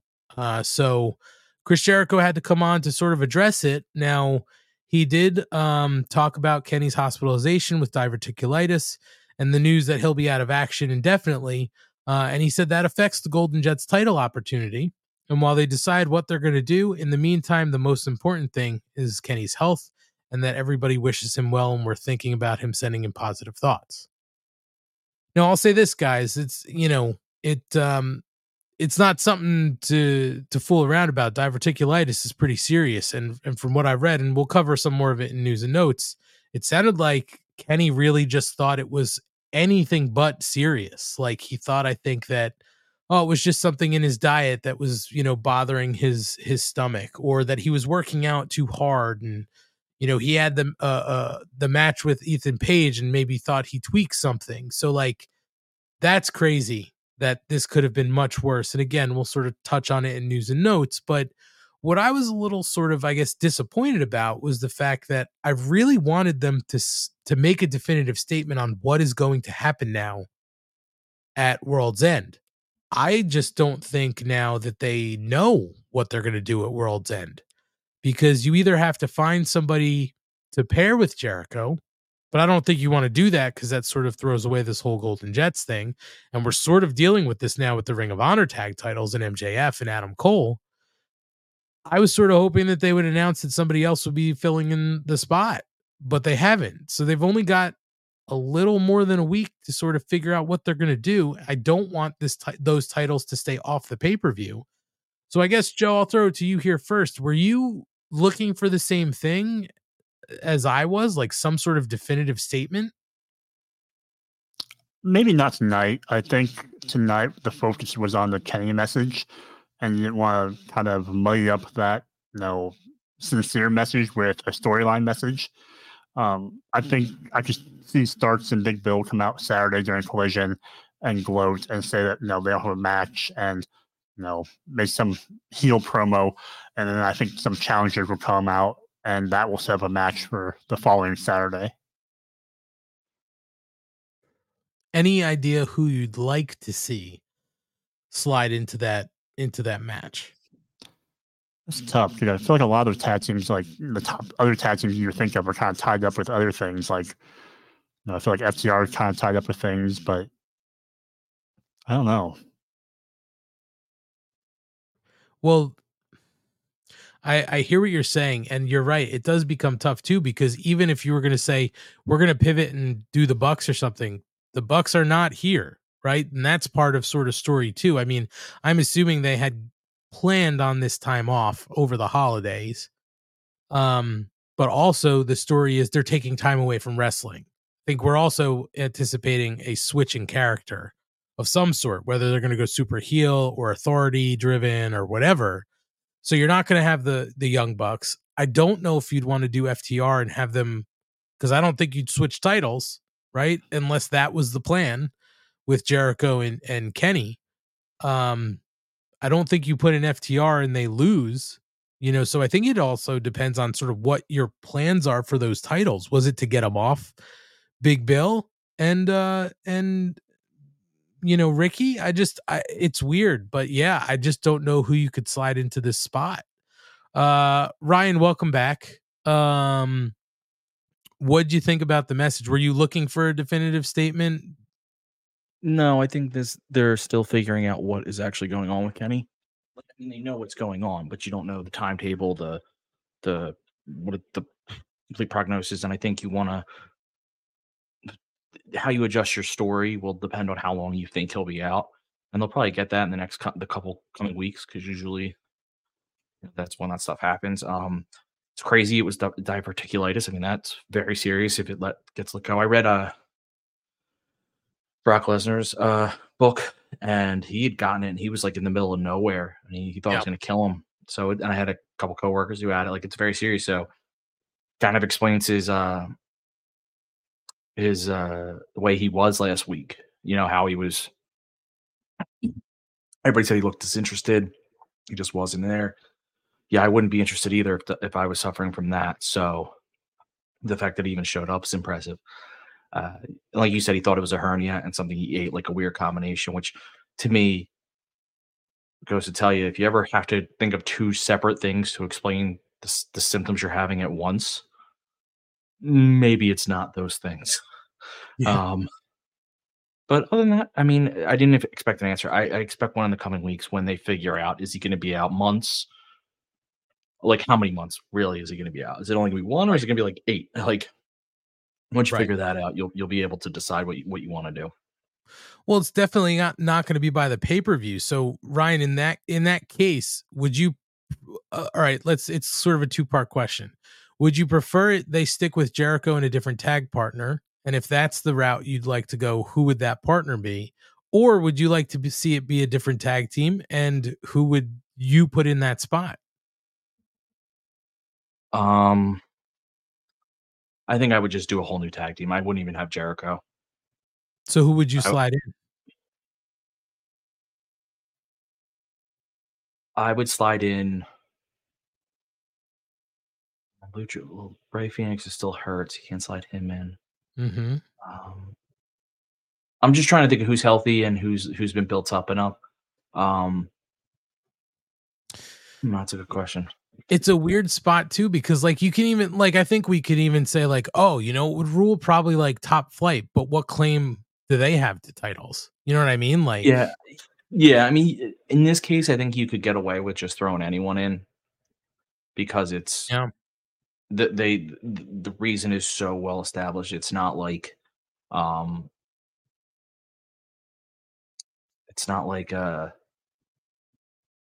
it's not story like it's not like they're trying to make up for a bad story. Like everyone knows what happened here. Like you're not just this isn't poor planning that took them to this place that now they're throwing any any uh team in there. I'm just trying to think there's a couple like there's teams out there. I'm just trying to think who they would be okay having the loss. You're not going to use FTR, you're not going to use House of Black. Um and again that's we're also assuming that Ricky and Big Bill are going to retain. Mhm. like I don't even know what the plan was for the Golden Jets. Were they going to take the titles off Ricky and Big Bill? Were they going to lose? You know like how is that going to play out? So I think it also depends on that was what was the long term decision right? Are you going to take the belts off them to Kenny and and Chris because if that's the plan and you're still going to pull the trigger then who are you going to put those titles on it has to be somebody you know sort of who can fill in what Jericho and and Kenny were going to do. So it'll be interesting to see what they do. They again, they have they have a few shows between the pay-per-view uh and now. So they'll have uh Saturday night tonight uh this week. They'll have Collision. You know, Rampage is is going to be taped, but I don't think you're going to do anything on Rampage cuz that'll get out there. And then you'll have Dynamite next week. But I think I mean, you have to do something on television. You can't just be like on social, hey, you know, it's going to be this team. I think you have to do it on television. I had an Agreed. idea. What's that? Um, Well, if they just do a placeholder match of you know, so the so the belts are on the card, but it, they want to be, you know, a team that they can pin and just you know buy some more time with the belts on Ricky and Big Bill. You can always just throw a pairing of Danhausen and you know Trent or Danhausen and Hook or Danhausen and whoever, just to to fill the fill the card out. Could you do the Gunns? You It's could still- actually. I thought one of them wasn't one of them hurt or are they not hurt? I can't remember. No, I it's um Juice that's hurt. Yeah, I was going to say I think it's Juice. Um well, it's going to be interesting to see what they do. Um so we have a few more episodes of television for them to figure it out. But on this episode, our next match was Jay Lethal versus Mark Briscoe in a Continental uh, Classic Gold League match. And these were two guys who have no points. Um, so they're fighting for sort of pride here. Um, it was interesting. Uh, uh, commentary was talking a little bit about Mark Briscoe and him basically saying that, you know, he, uh, I think they said the sort of quote was he's not taking the tournament seriously because this is his first year as a singles wrestler. Um, which when you think about it, is true because most of his career he's been a tag expert. Although, uh, in old Ring of Honor, he did have, you know, a number of singles matches. I watched one in my preparation for ROH Revelry that I'm taping tomorrow. Um, but uh, getting through this match, Mark Briscoe does win by p- pinfall with the Jay Driller. So he gets three points. He's got a total of three. He will not be shut out. Post match, him and uh, Jay shake hands. They do have a history. They did mention their history um, during the uh, match in the the pre match. Uh, so, um, so that sort of ends the tournament for those guys. Um, uh, and then we get a hype reel for MJF getting inducted to the National Jewish Sports Hall of Fame. Before we go to break, we're going to mention that in news and notes as well quickly. Uh, but guys, what did you think about um, would you, Ryan? What did you think about this match for for a match that really had no stakes but pride? What'd you? Yeah, think? I mean, because if you looked on their their scores, it was like they had two holes in their side of the scoreboard. Um, I get what you're doing. It's not helping. It, it is. Um, I like that the match was great. I mean, again, this has been kind of a, reawa- a reawakening for people with Lethal. I think they were really down on him and they're seeing he can wrestle. The one person who didn't have a story in this entire tournament to me was was um, Mark Briscoe. I couldn't figure out what they were doing with him, and they explained it tonight, which was he's never wrestled singles before. Of course, he's to struggle. Like this isn't his his his thing, and I love that because now it makes sense that he would barely get three points. Like it, it, it's he has to rebuild himself, even if he wrestled singles when he first started or whatever. 97% of his career has been as a tag team. So he has to completely change his mindset and how he trains and how he functions. So I love that. So it took one line of commentary to completely change my entire feeling on how his tournament went. Uh, Jay Lethal's was always good because they're kind of trying to get him away from, I think, Jeff Jarrett. So I liked he needed to lose. He needed to come out having lost all of them.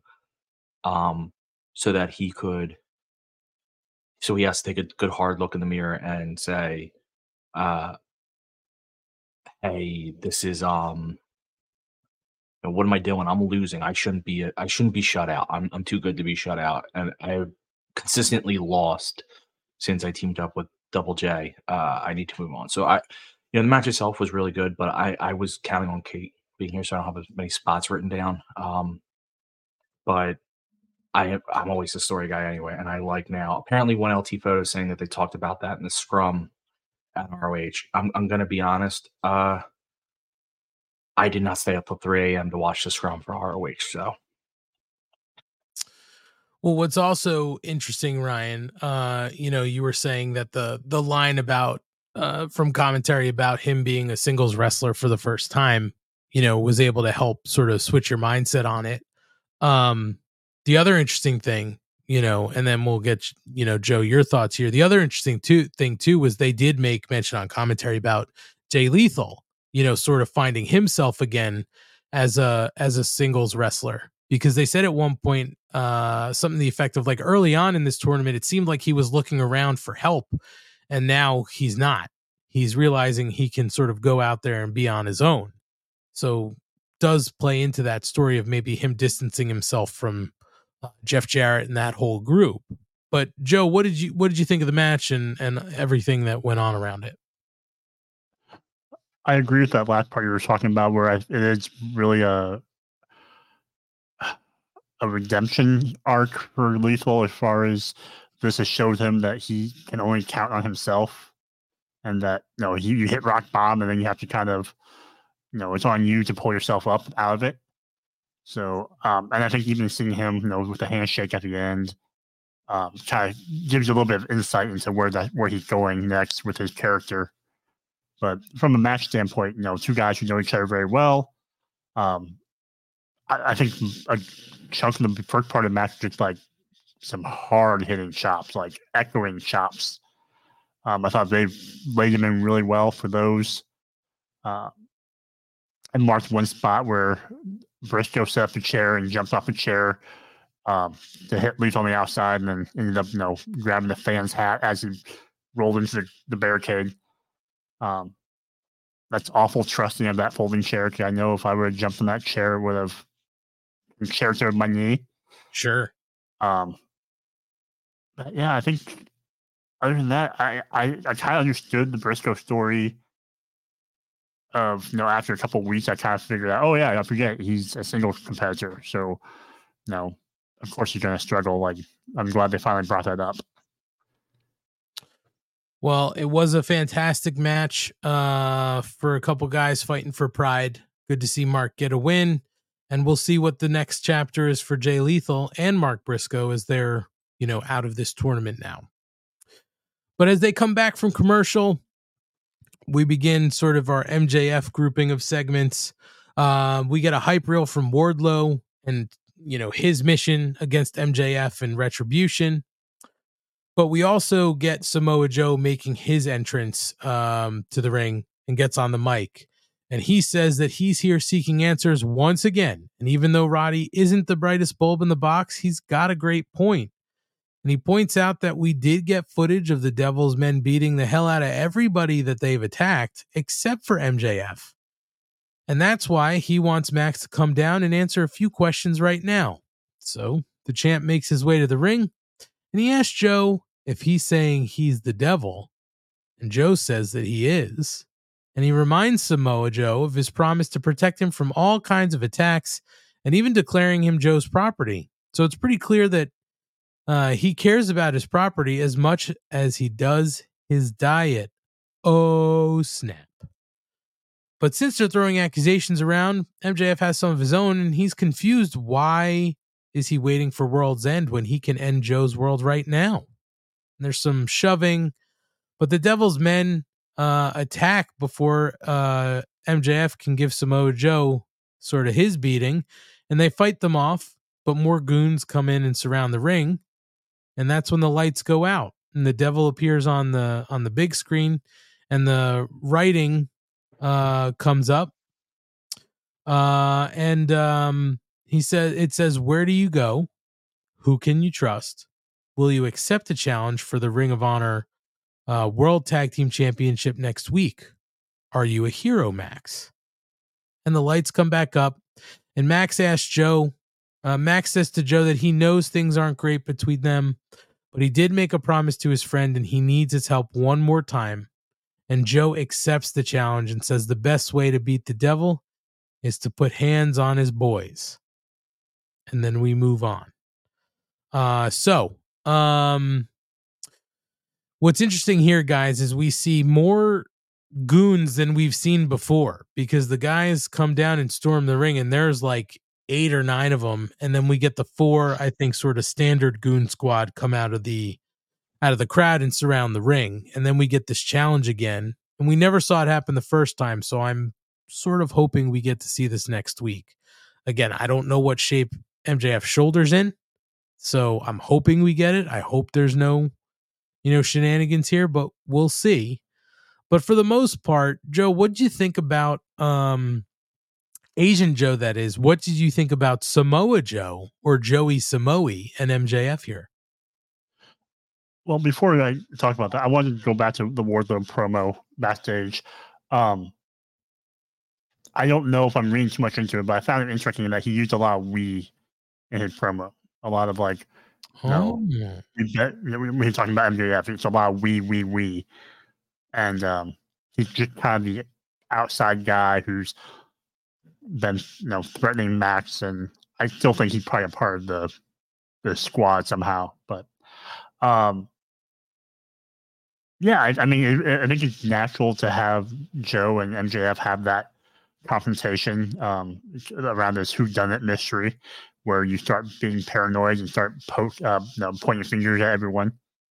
Um, I never. I'm still trying. To, you're still trying to figure out, like, you know, what's a red herring and what's not. And uh, I'm curious to see how they do this next Wednesday. You know, a couple days before their title match, if it's going to be, uh, you know, someone just beaten down ahead of time shenanigans or someone takes out they take out Joe and that's how MJF can help you know retain.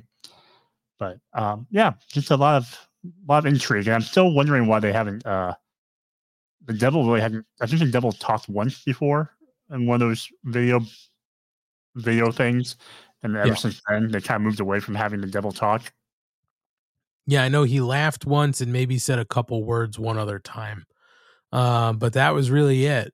Um, Ryan, what do you think here? I mean, you can go back to Wardlow. It's up to you, but like, what do you think about all of this? Do we do do you have an idea of who it might be? Do you still think it's Jack Perry?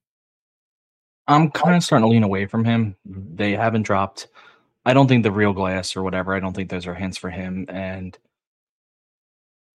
the more I think about just how not great for the story that would be, so I'm starting to lean further and further away from him. I will say, and I don't think it's them, but I will say this is very reminiscent of the early days of the Dark Order where they used to have like a ton of minions, but you only had like four actual members of the Dark Order. Right. It, it was it, that's kind of interesting to me, like uh, just like an early day thing. Um, seems I don't think it's a bad obvious. I think it'd be a good obvious, but it seems pretty obvious that Wardlow must be one of them because one of them's just so big. Um, accusing Samoa Joe being the devil just doesn't make any sense because we've seen the devil, we've seen Samoa Joe. There's a uh, a size difference there. Notable. Yeah, I mean MJF wants to make you know fat jokes, which I'm fine with. I don't actually have problems with that. As a fat guy, I've, I've given my blessing. Um, but it, it there is a notable size difference. So MJF, you're not fooling anyone. Uh, I think they, but they're they're they're pushing very hard to make it seem like it's MJF, so that it won't be MJF. To me, that's that's the closest thing I could say. Is that they're they're pushing so hard one way that they're very obviously not going to go that, which I'm fine with. But that seems to be the thing, and I am laughing at this. Joe is a refrigerator. It's very true. He is a large gentleman. He is. Yeah. It's it's you know, I I was gonna say weird, but it's not weird. I mean, I don't mind them continuing to throw people's names into the mix to sort of throw you off any sort of scent. I think once we see who it is, it's gonna become obvious, like duh, of course. Um but I just don't know how they're gonna go.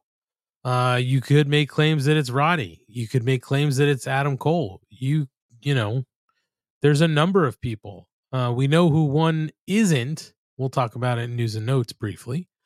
But we've definitely checked one off the list. And now who knows? So we'll move on because we're going to see MJF again in a little bit. But right now, there is a backstage interview with the best friends and the stunning Renee Paquette.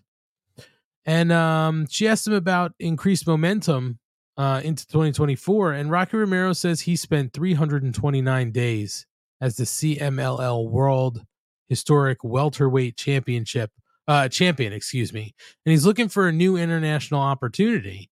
So Orange Cassidy jumps in and gives him a title shot on Friday, and everybody leaves. Rocky's a little confused about what just happened, but we do know that uh, Friday night we'll get Rocky Romero versus Orange Cassidy in an international uh, title match, which should be a lot of fun. Uh, and we did find out uh, it, it was out there, but uh, they did say on TV that uh, Chucky uh, Chucky T is injured right now, so uh, he's the only member of the best friends sort of not around at the moment. Uh, not sure if you guys have anything you want to add about this, but just a title match to look forward to on Friday. So we move forward and we see Toni Storm join commentary for the next match, which is a Women's World Championship number one contenders match between Riho and Saraya. And the winner will get a title shot against Toni Timeless Toni Storm uh, at World's End. Um, cutting to the end of this, Riho wins by pinfall with double knees, so she becomes the number one contender. Uh, and post match, Toni Storm confronts Riho in the ring. Riho uh, is able to unload on her with some forearms. Uh, she gets the tiger uh, feint kick, and then um, uh, Mariah May comes in to make the save and smash her in the back of the head with the title belt. Uh, Toni Storm looks a little confused at that, but Luther carries her off, and Mariah's left sort of standing in the ring. And then we move on to our next thing. Uh, we'll hold there for a moment. but gang, uh, none of this excites me. Uh, I'm not gonna lie. So I'm gonna let you guys talk about this however you want. Um, I'll throw to you first, Asian Joe, because uh, I don't know. I just don't have a preference. I don't have a lot of notes on this other than the obvious of Toni just overshadowing everything about this match. It's her on commentary. Um, you know, just from the very start, you know, calling Taz a human duplex machine. I mean, great line. Um, Stealing that, by the way. uh, the match itself, it was a little clunky to start. There. I felt like there was some missed timing between the two. Um, they did pick up, which was nice. It picked up a little bit toward the end there. And uh, my only other note was, you know, Riho, for as small as she is, she does a really nice Northern Lights suplex. So she has that going for her. That's cool. It's Riho. None of it, none of it is believable to me. None of it. Absolutely zero. Toni Storm should have no problem in this match a week from Saturday. Um, Ryan, what do you think? I think the pro wrestling in general is fairly unbelievable if you're really going to put a lot of logic on it. So that doesn't bother me. Um, I, I, I thought it was a fun match. I think Riho gets the crowd behind her. She is always cheered loudly. She is consistently over for someone who comes and goes. My biggest problem has always been she just after she loses to Toni Storm, which she will lose. After she loses, she'll go away for uh, six months, eight months, a year, and that just does no one any good. Now, if she stays, I'm all in. Uh, Toni Storm's amazing. Toni Storm is carrying the women's, the main roster women. Well, her and Julia Hart are carrying the main roster women division on their back right now. Uh, she's just so good, and and like Joe said, the human duplex machine was hilarious. Uh, her facial expressions, but and I think her match with Riho is going to be a lot of fun. So I'm looking forward to it. Are we going to get a Mariah May Riho match on Wednesday? I hope not. I actually think that'd be a good first match for Mariah May coming from Japan. Yeah, I just don't, I don't think you Okay, so here in my mind, I don't want to see Mariah May make her debut and lose. And I don't think Riho loses a match that's going true. into the championship match. Because I think they've sort of talked up Mariah May as this, you know, great women's wrestler who spent time in Japan and and has traveled the world. I just don't think you do somebody a service to do that and come in and have them lose. Sort of the same thing with like when Taya Valkyrie came in. They talked her up real big. It was a surprise. And then like she lost her first four matches. You know, like it doesn't help. So Well, let me ask you this: They've Yeah. been really good about doing clean finishes lately, which I love. I'm a big fan of the clean finish. However, what if in this one instance they have Toni Storm, at quote unquote, accidentally cost Mariah May the match? I still don't like it. I'd rather see Mariah May in a legitimate first match against somebody get a win. That's me. Yeah, I'll give you that. The win is no. I, I, I listen. You know, I feel differently about Riho, but I will agree with you 100 percent there. The win, um, the win is. I'm. I was trying to think of a way to make it work because I'm with you. I don't like the idea that her very first match is a loss. I- I- and I just I don't want it to be a schmozzy loss. You know what I mean? Yeah. Like I, I don't know. I don't. No, I don't know. you. It- it- know if you feel I, different. don't love that idea. I was just trying to make it work because I'm with you. I don't think her first match should be a loss. Joe, do you feel differently about that? Well, the only reason if they do have a match on Wednesday, that that, that non-clean finish is the only thing I can think of that you can do to protect Mariah May is to have Toni either caution the match or Toni, you know, get her DQ by hitting Riho. But not the greatest way of doing it because you want her to be booked strong coming out the gate. Out the gate, but I don't know all, but like her inter- interjecting herself in this um, no, by hitting her with a belt. I think that's what made me think that maybe they would do a match Wednesday. Well, we'll see. Nothing's been announced for for that on Wednesday, but you know, we'll see. We just do we do know we're gonna get Riho versus uh Timeless Toni Storm at World's End. So we'll see what happens. Uh, but after this, we do get told that Tony Schiavone has to read a statement from Christian Cage on the stage. Um, and he said, uh, I have to read this word for word.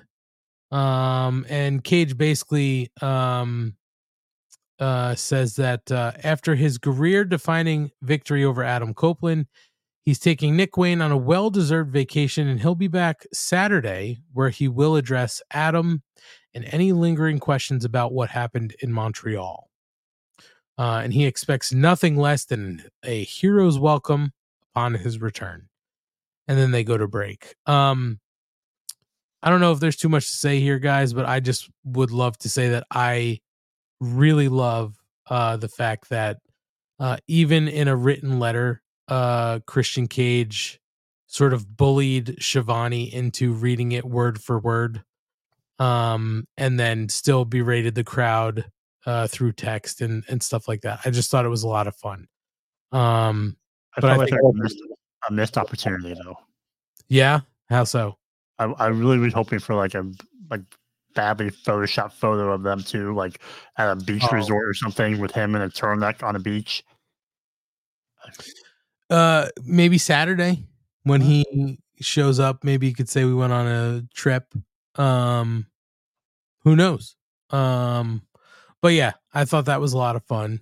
Um, and then we get another backstage segment that we should talk about here because we see MJF uh, and Samoa Joe sort of talking backstage, uh, and then they sort of go their separate ways.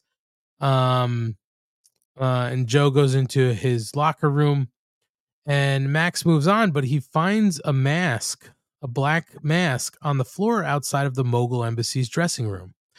And he knocks on the door, and Prince Nana answers, so he gets him up against the wall and throttles him. And that's when uh, Swerve rolls up, and Max says they've got a lot of history most people don't know about, making long car rides together. And now Swerve's all grown up and beating some of the biggest stars that this company has to offer. But the reason they've not crossed paths is because Swerve isn't on his level. And Strickland says it's funny he brings up those car rides because it, it was magical and Max was the best chauffeur he ever had. He brings up the William Regal email, failing at a tryout and turning into a whiny little bitch. And he's right, there are levels to this. And um, MJF does tryouts, but Swerve signs contracts. And he better be uh, MJF better be careful how he talks to uh talks to him uh how Swerve talks to him because the last guy that stepped up, he rung his uh uh he rung hung him from the neck uh on pay-per-view in front of 13,000 people. I'm sorry, Swerve said it to MJF. I think I said that the other way. My apologies. I got and um Friedman says it's really funny that he keeps talking about Hangman Page. Uh, and he needs to show the world champion some respect and put those hands down, uh, pull those hand me down Flava Flav grills out of his mouth when he's talking to the champ. Uh, and since Shane keeps begging for a world title match, why wouldn't he just keep trying to get inside his head and have his goons jump people left and right to clear a path for the world title? So he asked him if he's the devil. Part of him hopes that he is. And if this if if this is his house, Swerve's house, uh, MJF is looking uh is looking like the big bad wolf of pro wrestling, and he's gonna blow his house down. And then who's gonna break those arms so he'll always swerve when he drives. But Swerve tells him if he keeps waving that title around, he's gonna have to take it from him. And so uh, the door opens. We see Brian Cage, the Gates of Agony, and Prince Nana standing there waiting. And that's when Samoa Joe rolls up to pull MJF out of harm's way. And Nana tells Strickland he forgot to talk to him about collision last week. And that's when they go do business. Uh, so, gang, I thought this was actually a really great backstage segment, bringing up the history between Swerve and MJF. Uh, MJF basically talking down to Swerve, um, you know, calling him a like a little buddy. Hey, big man, you know, like just just fantastic stuff all the way around. Throwing the accusations around, uh, you know, the whole gates of agony waiting in the doorway. Joe rolling up, you know, sort of late to the party. I know Joe went in a separate locker room, but you know, um, where was Joe? What was he doing in the locker room? You know what I mean? So, uh, a lot of sort of interesting things happening here. Ryan, what did you think about this backstage promo? I think I think what's being said in the chat is exactly it. You have JPJ saying this was everything. Meet Normus saying backstage segment of the year.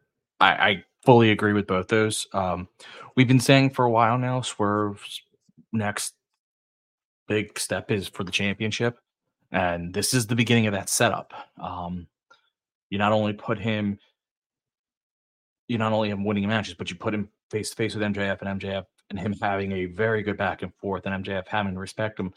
There is the interesting wrinkle that, well, no, I was going to say the interesting wrinkle is that you know, Brian Cage could be the big guy in the Devils thing, but the rest of the Mogul Embassy is too big to be the rest of those guys. Um, so that doesn't kind of work. But this, I think the whole purpose of this is to establish that key, uh, that that um Swerve is the the the next big challenger for um the title after Samoa Joe whether it's MJF, whether it's Joe, because health things and all that. But I think they're very much trying to put into our brains that this is going to be Swerve's Swerve's next, you know, opportunity, which it should be, and uh, just the tension that these two managed to to have. I don't know how how actors like they're very good actors in this case where they you managed to feel real tension between these two as they're talking backstage. And I just loved that, and I liked that you didn't see the rest of the Mogul Embassy till the end. They let it be Swerve and MJF. Swerve didn't have his backup. He stood face to face with MJF. I was like, that was that was perfect. So I really enjoyed it. And what's interesting too here is, as you said, Ryan, they're sort of establishing this connection to give Swerve sort of like a path to the title at some point. And um in the build up to Keith Lee's match against um uh, Shane at uh, at Final Battle, you know, Keith Lee kept saying, you know, I have to get past him, and everybody thought it was Shane Taylor, but afterwards, you know, he said Shane wasn't him. You know, so I think we all know that it's going to be the payoff finally of Keith Lee and Swerve. Uh, so what's good about that at the very least, Ryan, is we're making this connection now to Swerve and MJF for the title, but we still have Keith Lee in the in the way, so we have something for Swerve to do before the path opens up. Because MJF's dance card is very full right now. He's got Samoa Joe, he's got Wardlow, he's got the Devil, and then at some point we'll have Swerve.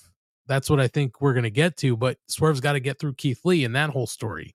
So well, I like the way they're weaving this all together like you said, that's perfect because you knew Swerve needed something to do. I don't think he's winning. I think he loses in the spoiler for the next whatever. The, he's going to lose in the triple threat. I think they gave him an out without taking a pin, which I think was genius. Um, but okay, so what is he going to do in the meantime? A ready-made feud that people have been dying to see paid off. It's perfect. And then all said and done, you have Swerve go for the title against either Joe or and I think what's so great is I don't care who he goes against. It'll be awesome if it's MJF, and it'll be awesome if it's Samoa Joe. Like that's how good all those three of them are. You put him against any of them, and he can. That that story is going to be amazing. Yeah, absolutely right. Uh, Joe, what do you think about the backstage segment and and all this stuff we're obviously talking about with Swerve and Keith Lee? I mean, what are you, what's your thoughts on all this? It was the moment of the night for me, um, the most memorable part of the show for me, at least. Uh, like a lot of people have said, like you know, backstage segment of the year for AEW. This is you know so great of how they can build out a storyline with just one little segment. Um, I think you know having him lose the Continental Classic and go into the feud with Keith Lee finally will be nice. Um, I think we're you know a ways away from him challenging MJF because, as you laid out, we have you know all these other people um, you know wanting a shot at MJF first, but then we also have the storyline of MJF. You know, maybe he's going to disappear for a while in 2024 since that's his you know his bidding war, right? So does he disappear for a little bit and act like he's not going to be around? Um, so that could cut into some of the first quarter of the year at least. Um, but yeah, I think Swerve is the way they built up Swerve um, in his time at AEW just it's almost been perfection this last you know this last half a year year. Yeah, yeah, and And I think the catalyst, the kickstart was really the story with Hangman, right? Like that story really pushed him up. And then if you don't get that performance out of him and Hangman in the Texas death match, I mean, that put him, he was already over. Like Swerve was already there, but that threw him into the next stratosphere. And, you know, it's funny because you look at what the feud with Hangman did for him. You know, I mean, it has and will continue to because there's still unfinished business there, right? Hangman said, "I'm, I haven't, I'm not done with this." So they've sort of tabled that for the moment, and that's fine. But clearly, they tabled Keith Lee for some time, and now they're coming back to it. Um, you know, it's just funny that somebody who's been involved in two sort of big storylines over periods of time has been Hangman. Hangman's sort of been, you know, part of these stories that you continue to weave together. It's just funny to see one person appearing multiple times uh, in these good sort of spots. And and Val said it in our chat. You know, say what you will about AEW, no one holds a candle to their long term storytelling. I'd have to agree. Their long term term stories are very good, and they generally have been. My only my only criticism is that there are points in time where I'm like, okay, it doesn't have to slow burn this long. Like we can tell a long term story, but we should maybe kick the burner up a little bit more to get this moving a little bit quicker. Um, but either way, I I can't disagree. For the most part, their major long term stories do pay off in the end. Um, you know, and again, see Hangman and Kenny Omega as probably their biggest long term story to date. This one, though, with MJF and his reign of terror and the face turn and everything else is going to be pretty close to that, if not surpass it at some point in time. So interesting stuff. Uh, we're going to move on uh, to our next match. It was Komander versus Roderick Strong. Roddy wins by pinfall with um with uh an uh end of heartache uh gutbuster. And then post match, uh Strong in the Kingdom are putting MJF is the devil signs up around ringside. And that's when the ravishing Renee Paquette um uh comes into the ring. Uh, and Strong calls Samoa Joe out and says it's obvious now that Max is the devil and tells him it's time to wake up and believe him. Um, and that Samoa Joe is his best friend by proxy. Uh, so, uh, just fantastic. Also, uh, again, in my, uh, in my homework for ROH Revelry that I'm taping tomorrow, it'll come out, I think, this weekend. Um, uh, Roddy Strong, perhaps, has some of the strongest entrance music in the history of wrestling. I mean, here the end of Heartache is perfect. Uh, oh, sorry, Val. It was the next strong. My apologies. Um, uh, but um, Roddy Strong, the end of Heartache right now. Uh, I will always love the time he came out to Misery Signals, a victim, a target. One of my favorite albums by that band and one of my favorite bands. So Roddy Strong just knows how to pick really good entrance music. But match was a lot of fun for me. Um, and the post match also fun, continuing to stoke the flames and sort of throw you know different thoughts into everybody's brain, continuing the story. I thought was perfect. Uh, Joe, what did you what did you think here? Well, first of all, Roger Strong always chooses very strong entrance music. It's uh, true. And again, every week he comes out to wrestle the man with you know recovering from his neck. So bravery, great. courage, a role model, um, a faker. Stop mm. it.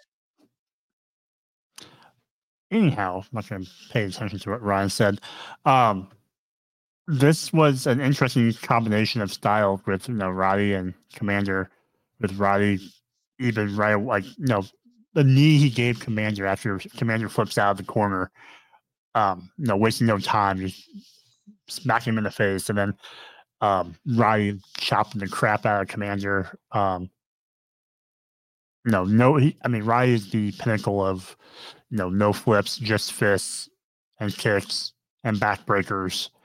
Um, I did like Komander's little like tiger feint kick of Ry's legs when he was in the corner um, to get a little bit of offense in there. But you know, when you're that neck strong, you don't lose. And and also going back to what you're talking about with the, the kingdom and their, their signs of MJF as the devil, like don't don't you have to think the kingdom is involved with the devils then if they're gonna play off that hard? Yeah, I mean, I don't, uh, I, I don't hate the thought of the kingdom being involved. I certainly don't. Um, I also don't hate the thought of it being Roderick Strong as the devil. I mean, it it all logically makes sense. But there are just so many names that, you know, every name that comes up, you kind of step back and you're like, yeah, that does make sense. Like it can be that person. He does need a new neck brace. That one looks a little bit yellow and dingy now. I feel like He doesn't need a new one because he's faking. It's not true, Ryan. They get it off of him for his match, and then you, they you wouldn't be if you had a bad neck like that where you need a neck brace. You wouldn't be able to wrestle. So he's faking. Yeah, I don't know how you were all so blind to the obvious truth of his faking. you know, my best friend, not even by proxy, just my best friend, Jesse Ozog said it right. Ryan No, hates no, no, no, no, no, no, no, no. You hate necks.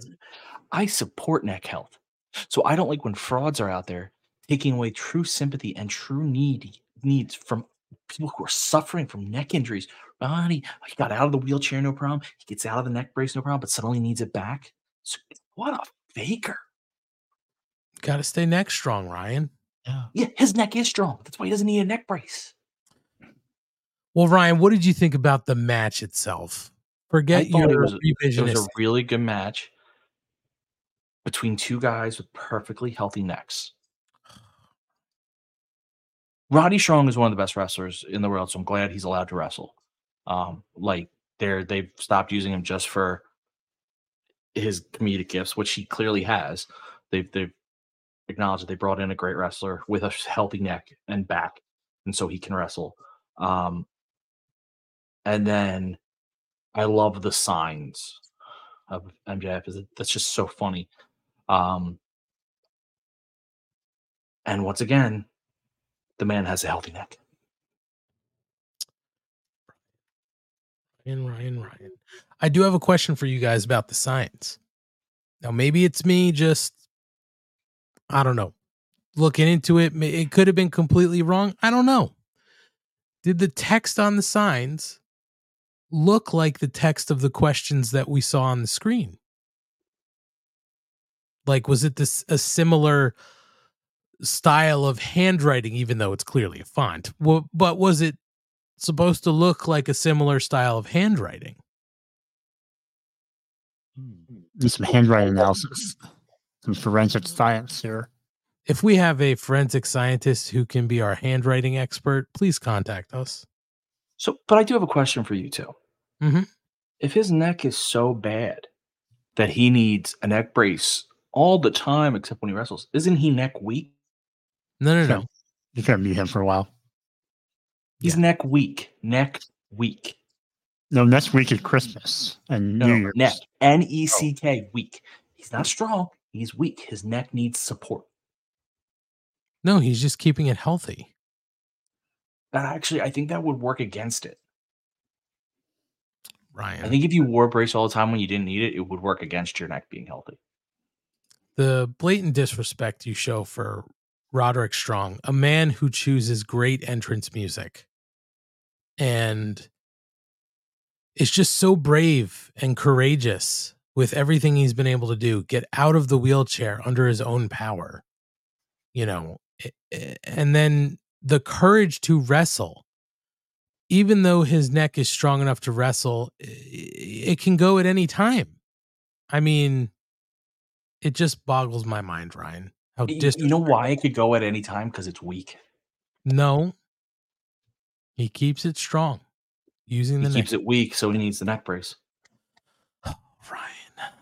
Well, we do get a recap of Thunder Rosa making her um her reappearance on Collision. Uh commentary does hype up uh the show uh this weekend. Uh, we do get a Aquaman 2 preview uh, with a bunch of uh, talent. And then we come back from commercial where we have John, uh, Jim Ross uh, joining commentary for the main event. So Jim Ross is back uh, on the call. He had been um, he had been out, um, you know, with some illness, so he's he's back. Uh, and we have Switchblade.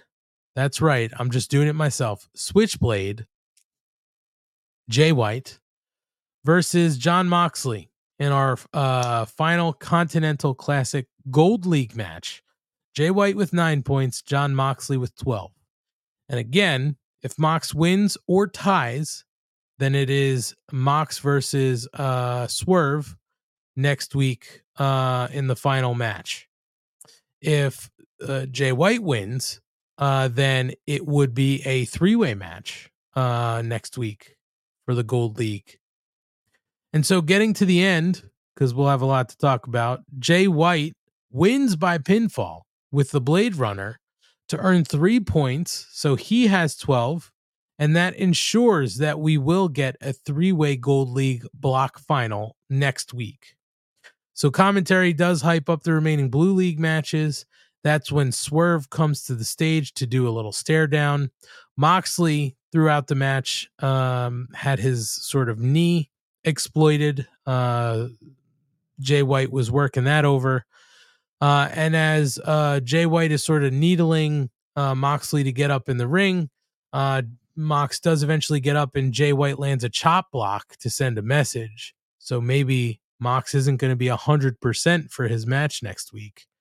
But that's the end of the show. We do know we're going to get a three way match in the Gold League block final next week on uh, what I assume will be the New Year's Smash edition of Dynamite. So, Or like New Year's smashed. Oh boy. Uh Ryan, uh what do you think of the match? Well, we saw that you know Switchblade was in distress, so he had to beat Mox to get out of that mess. Um, but I, I enjoyed going for the knee. It, it, it adds intrigue to the the next the, the triple threat. It gives a reason for Mox to lose that keeps him looking strong. But Switchblade has been completely rebuilt since his loss to MJF. Um, beating Mox is a big deal in AEW. Like that's a very big deal. So, and it was clean. No matter what you say, it was a clean win. Um, so thought it was huge. And like I said earlier, I think it gives a way for. I hate to say, it, I think Switchblade takes the pin now in um in the the next match in the triple threat uh for by Moxley, and I think Moxley moves on, and it gives a way for Swerve to get out of the tournament without having lost a second time, and it it enables you know. Or Switchblade could win and pin Mox. I don't care. I just think Swerve loses, so he could get out to go after the you know Keith Lee in the title. But the match was amazing. Switchblade. I I'm gonna say something weird. I don't know how to say this. Juice Robinson was everything great in wrestling. He really was so much fun. The only thing that has come out of him not being around though is they they've really solely focused on Jay White's wrestling. And they've given him some serious promos that usually you only see online, but some serious promos online and his wrestling. And I think it's reminded, maybe even reminded them a little bit like Jay White is exceptionally good at this. Let the man do what he does best. Now, hopefully, what that means is when Juice comes back, is you could still have Juice's silliness, but you let Jay be Jay in terms of wrestling. Yeah, I agree with you there. Um and it was another thing they continued to harp on sort of this week. Uh you know, Joe, they the commentary did continue to harp on the fact that Jay White has the experience here, right? He's been in these types of tournaments um and he knows how to you know um expend his energy correctly and keep something in the tank and sort of remain as healthy as possible. So um so it's going to be interesting to see what they do with it next week, but what did you think of the match with Moxley? The match was great. I, and um, to you know follow up what you said there, I think you know it goes to the point of like what I said earlier about Jay White being the healthiest, probably one of the healthiest uh, of the final people, and I think you saw that in the way he attacked the match tonight with Mox, where Mox is just a you know bull in a china shop, like reckless abandon, just wants to try to get over with, you know, choke you out, stomp you out. While Jay was doing much more methodical, like, you know, strike a little bit, go to the outside, run around for a little bit, strike a little bit until he had an opening. Um, so I think it really shows, you know, just the ring savvy and smarts that Jay White has, where he might not be the strongest guy um, or the toughest guy, but he he, he still beats you, um, and that's what makes him a big threat. I did like the fact that you know when Ryan was talking about Juice Robinson being the funny guy in the Bullet Club, but we got to still see Jay's personality even at the end where Swerve comes out and you know Jay's out there mocking him, doing the the Nana dance, and um, no, I, I I enjoyed that seeing that kind of know sarcastic humor from him.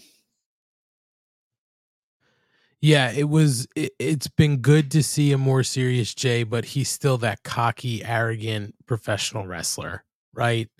He's gonna needle you, and he's gonna get. He's gonna pull you into some of his his mind game traps, right? Um, and it's gonna be interesting to see what they do next week because everybody, you can make a case for everybody in the gold block final to win this match. Um, you know, so it's gonna be interesting to see what they do. So I guess uh, early prediction, Ryan, you think Mox is moving on? I think you've sort of Yeah. put that out there. Joe, I, I, yeah. go ahead, Ryan. I'm sorry. Go ahead. No, I was gonna say I, I think it's definitely all I can say for sure. It's definitely not. Well, watch me. I'm gonna get proven wrong now, but all I would say is that I feel 100 percent confident about is it's not Swerve because they don't want Swerve having that belt, and they built this to give him an out without a loss. So Okay. Joe, who do you think's going to win the gold block? Mox. It's going to be Mox. Uh, I feel like I'm there too, but I wouldn't be surprised if somehow uh, Switchblade comes out of this on top. Um, just finds a way to eke out a win. There's more story with Mox based on whoever comes out on the other on the other side. I mean, there is, but there is something fun about well, not fun. There is something really good to think about when you have the possibility of getting Danielson, Jay White, you know, for a final. I mean, that's not a bad thought to me either. Could also be Danielson Moxley, and that can also lead to some sort of story as like who is the true sort of quote unquote leader or top guy in the Blackpool Combat Club, right? Maybe that drives a wedge between the group. I'm not saying they're breaking them up, but you know, could add some interesting flair to that story. So, That's- this, is um, my pick. this, is tech- my pick as well. I agree with one LT photo. one LT is Mox. saying Mox versus Eddie in the final. that would I make mean, sense. there is the possibility too with the way that the blue league shakes out that there is like a four way tie you know what i mean like there is a, the capability for that to happen I, I just want to say this one thing, um, because Val's saying she doesn't know because of how much they see in Swerve. It's actually because of how much they see in Swerve that I don't have him winning this. I think they see Swerve as the AEW champion in the next however many months. And that if he wins the tournament, then you have him have two belts. You're going to have to get the Continental off of him to get to the eight. So I think it makes it more complicated. You've given yourself an easy out. He can claim whatever and he can move on to the AEW championship because I think that's what they see in him more than anything. well it's going to be interesting to see how they play off the gold block finals we still have the blue uh the, the blue uh league matches to determine the blue block finals um so uh that'll happen on saturday night at uh collision. But um uh let's move on before we wrap things up here. Let's move on to some news and notes over the last week. There were uh a number of stories that came out uh over the week uh but some of the highlight ones were everybody's talking about Warner Brothers Discovery and the possibility of getting the you know Monday Night Raw uh signing with them and then you have AEW you know nobody's talking about they actually did book a new wrestling show for 2024 were you guys aware of this Joe's aware. Ryan, they did um they did land another 2024 wrestling show on uh Warner Brothers Discovery. They did announce that Big Little Brawlers is coming to the Discovery Network. It is a six episode series that debuts on Tuesday, January 9th. There is a trailer out there for you to see, and it's set in Pigeon Forge, Tennessee. It follows athletes in the Micro Wrestling Federation, one of the most successful little person wrestling leagues in the world. Uh, Pinky, Shortcake, and Psycho, parents and wrestling partners, must navigate their relationship both in and out of the ring. The voice of micro wrestling, Ivar the Micro, dreams of going from hype man to wrestler despite significant physical risk. Popular veteran Lil Show wrestles to support his wife and children, but fears his best moments in the ring are behind him. And the up and coming wrestler Hot Rod must prove his talent lives up to his ego. Despite internal dramas and frustrations, Micro Wrestling Federation CEO Jack Darrell, uh, Jack Darrell Hillgrass encourages the group to work together as a family as they approach Microfest, the biggest micro wrestling event of the year. So, uh, there will be more wrestling on Warner Brothers Discovery. Looks like uh, Discovery Network is getting into it. And guys, I don't know about you. I'm looking forward to some corporate synergy with the Micro Wrestling League. Good for them. I mean, I just stuff like that always makes me nervous on how it's going to be presented. I mean, what was the other show they have? Little People. They had Little People, Big World. Yeah, like again, it's not that I good for the wrestlers. You just always get nervous, like you know, what, what are you going to be putting out there? No, I know. It seems like uh, a weird one, but looks like Warner Brothers Discovery is still doubling down on wrestling content. They think it's super important. So, Micro Wrestling League or Micro Wrestling Federation. So we'll see. Um, guys, I'm sure you saw everybody talking about Tony Khan and Disco Inferno. That's been news. No, maybe not. Well, um, in the post-show press conference following uh, Final Battle, Tony Khan said that to be AEW is to be under constant attack, and at this point, I don't worry about it. But um, he does clearly st- still take criticism to heart because um, he went to social media asking how fans were feeling after Collision on December 16th. And that's when former WCW star Disco Inferno saw it as an opportunity to give his two cents to reply on X, saying, like the show needs a reset. Tony Khan didn't really take kindly to that. He went straight to the heart and he said, the belief uh, that you're an irrelevant parasite unites the entire uh, ro- pro wrestling community. Um, so, um, yeah, uh, he does not think highly of uh, Disco, and Disco did thank Tony Khan. He said, "If I am irrelevant, how do I unite the wrestling community? Uh, and if the wrestling community is united by someone who's irrelevant, what does that say about the wrestling community? Love to hear the answers." So, Disco Inferno. It's 2023, Ryan, and we're talking about Disco Inferno. Does that excite you? You're a WCW guy. You had to No, love fuck- Disco fuck Inferno. Disco Inferno. He's just an asshole. Come on. You don't love Disco Inferno? No, he's an asshole. I, I don't have patience for people like that. Oh boy. Well, keep an eye out there. TK Unhinged on X is so funny. Oh yeah. Uh good news about Bandito, gentlemen. Um he'd been out of action, we know, uh, since breaking his wrist in June. He suffered a setback after the first uh, surgery, which required a corrective surgery. And on December 16th, he did give an update. He said that the second surgery was a suc- was successful. Uh, in uh, first place, I want to say thank you to God for always keeping uh, for always keep with me. This is I'm reading this exactly, by the way. To AEW workers and fans who always support me, and in a very special mention, Tony Khan for all the attentions that he've had to me and my family. Thank you very, very much. Uh, so um, looks like Bandito should be back on his way. Hopefully, there's no further setbacks because he's freaking awesome. Uh, and um, I think he is sometimes uh, missed with the other luchadors. So, um, so good for uh, Bandito. Uh, Kate mentioned it before, but Tony Khan did introduce a new Ring of Honor TV championship. Uh, this may be a little bit of a spoiler, but it's all over, and we don't normally talk Ring of Honor here. So, um, on Saturday night, December 16th in Texas, they did a taping. Uh, in the midst of the matches being filmed for Honor Club, Tony Khan did introduce a new championship, um, the Ring of Honor Wo- Women's Television title. Um, there's no details on how that championship, um, uh, or, or there's no details on how that will be sort of, um, you know, awarded.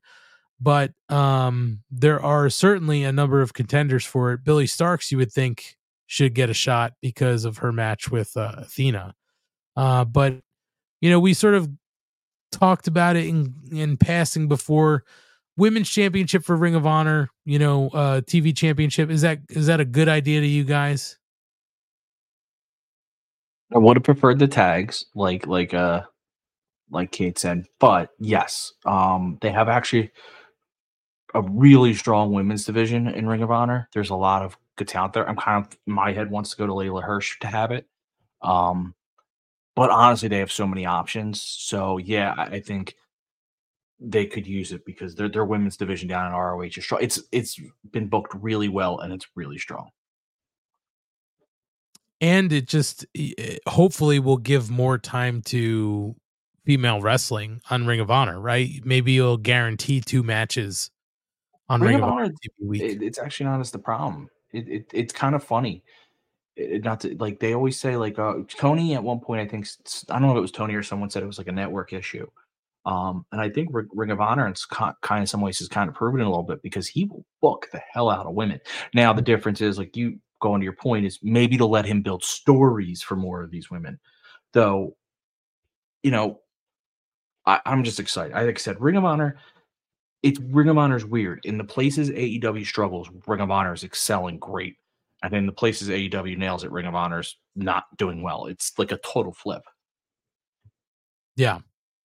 Um so it, it's it is uh exciting to have a new title. I just hope that they um have a good way of awarding this title and that it's not just a battle royal or something stupid.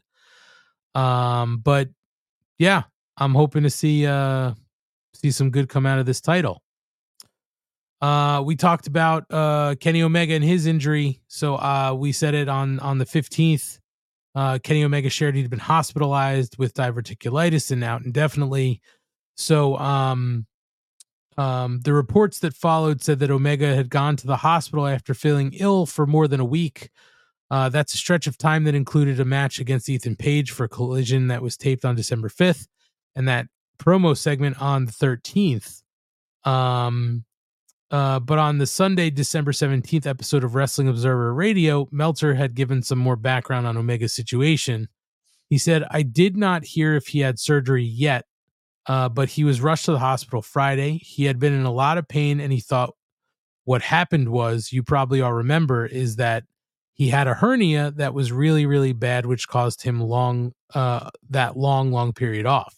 He'd been hurting really, really bad, and he had presumed it was a hernia. He had been bloating, which he thought may have messed up. He may have messed up on his diet and eaten something wrong, but he just kept training, working, and did the match with Ethan Page.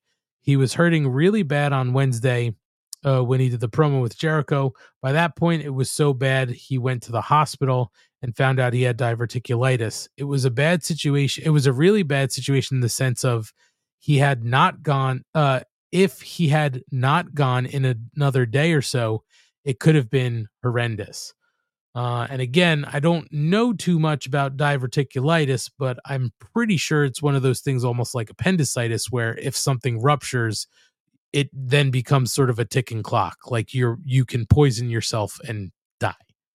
Uh, so, um, yeah, th- this Kenny Omega stuff really sucks, but glad that it got caught, uh, because it could be could have been much, much, much worse. So no need to rehash anything more there, just covering off on the points we talked about before.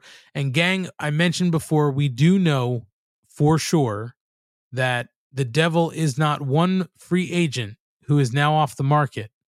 Uh Sami Callihan is now signed to MLW.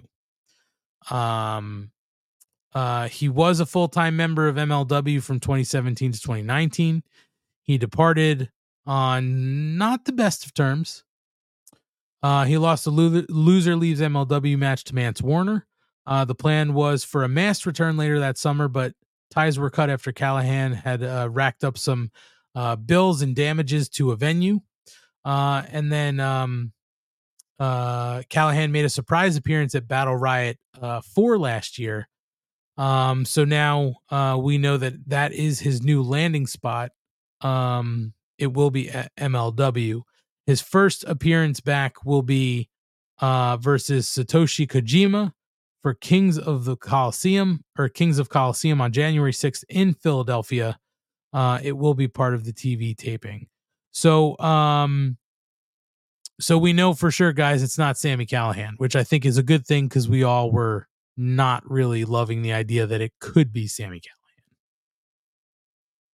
So, Callihan to MLW, and the world continues to turn with who is the devil? It remi- you know what it reminds me of? Who is Eric Cartman's father? It's the 1980. Was it five Broncos? I think so. 1980. Ooh. I don't remember the year. I know it was the Denver Broncos. I don't remember the year. Ryan. And then it ended up being his mom. Ryan, one of my favorite signs ever was on WCW television. And it simply said during that time period, Hogan is Cartman's father. One of my favorite signs ever. Uh all right, gang. Uh last few things here. MJF is still insisting that he does not have a long-term deal with uh AEW. The whole story is the bidding war of 2024. Um everybody seems to think that he's not signed. People in in the uh, WWE are saying uh you know no you know there's no talks about him being a free agent or anything like that. Um but uh he was um Jimmy Traina is guest on the latest Sports Illustrated media podcast. Uh, and he was asked about his deal. MJF said, I've been saying the same thing. I never lied. January 1st, 2024. When stuff like that gets leaked out, it makes me laugh because I remember something leaked out about Cody having secretly re signed, and then he showed up in WWE. Something got leaked out about, you know, CM Punk and Tony Khan, or, you know, I think fans leak out things that they want to be true. I love AEW. I want to stay in AEW after this pay per view. December 30th's World End, it's time to assess the situation for a professional setting. Um, so um, Traina did want to clarify if Friedman was signed, uh, had signed a new AEW deal, and the champ said, not yet. Uh, but he does acknowledge his current home is probably best fit for him. Uh, right now, he said, I just don't know how the fuck you put a leash on me. And I swear to God, that's my honest opinion. I think my career trajectory is in any company is going to be exactly the same. Do I think in some aspects AEW fits me um AEW fits me like a glove more than it's anywhere else? Yeah, I do. Could an argument be made the other way around? Yeah, I'm sure. These these are all things I have to think about. What I do know, whatever company I pick, it will be because it feels right and it means the most to me. Uh, and he also said, I feel the company right now. There was a minute there I felt like we were kind of in this rebuild phase. And I feel like right now we're really building some serious momentum. There are fans online that say, restore the feeling. And I dig that line. And I'm pumped because I feel like we are, uh, and we have, and we're continuing to do so. And I'm proud to be at the helm of that. Guys, nobody here, I'm not buying that whatsoever. No, no, no. whatsoever. Um, but if this is what they continue to push the kayfabe on, and him just continuing that as of January first, he's not on television because there's a bidding war for him. I am all for it to see where that goes because he's insufferable when talking about the bidding war of 2024. I'm a little upset we haven't continued to hear about it. Um, in more injury news, uh, CJ Perry had a deadly infection that required surgery. Not sure if you guys saw this. Um, uh, she uh, started talking about, you know, what started it. Um, she missed two appearances due to the infection.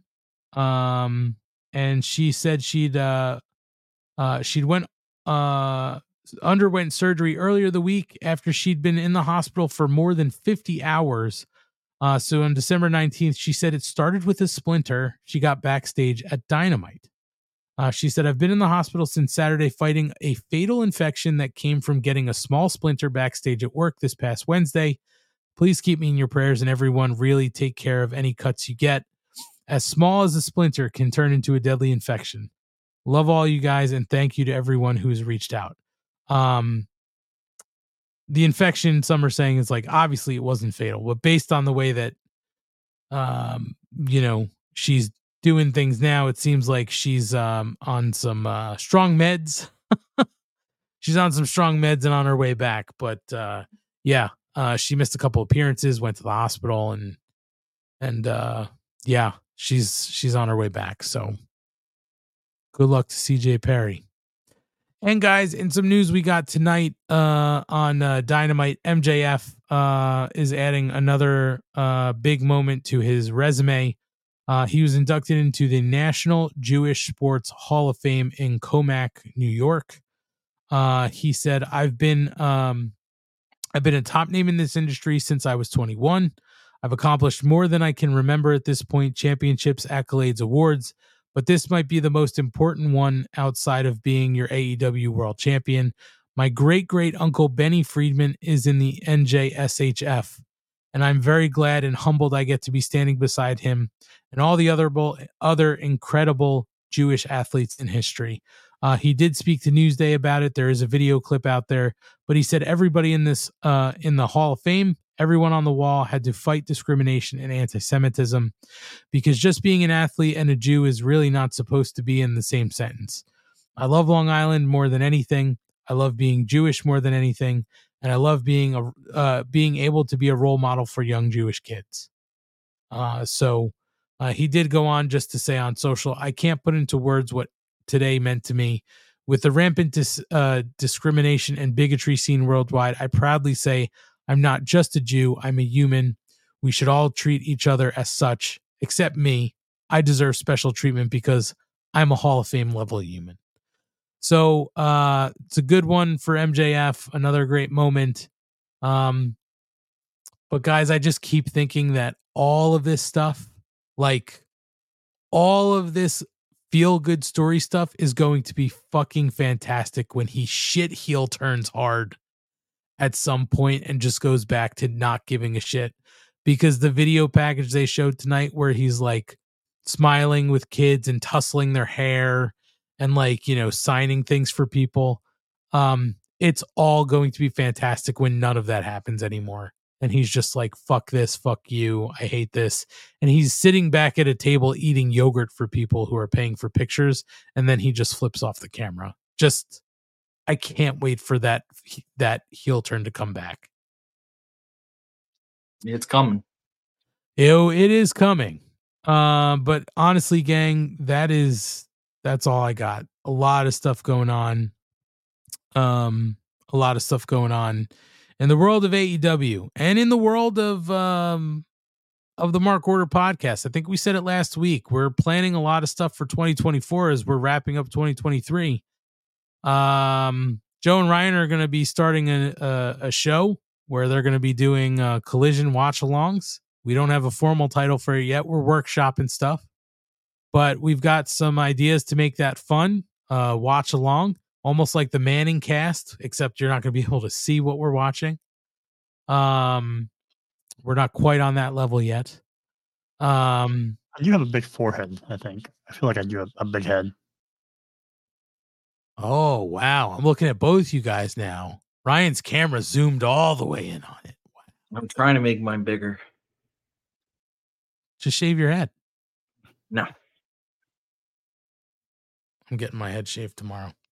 Um, so we're gonna start that in 2024, gang. Uh, Gordon Post is asking when is that gonna start? We're starting up in 2024.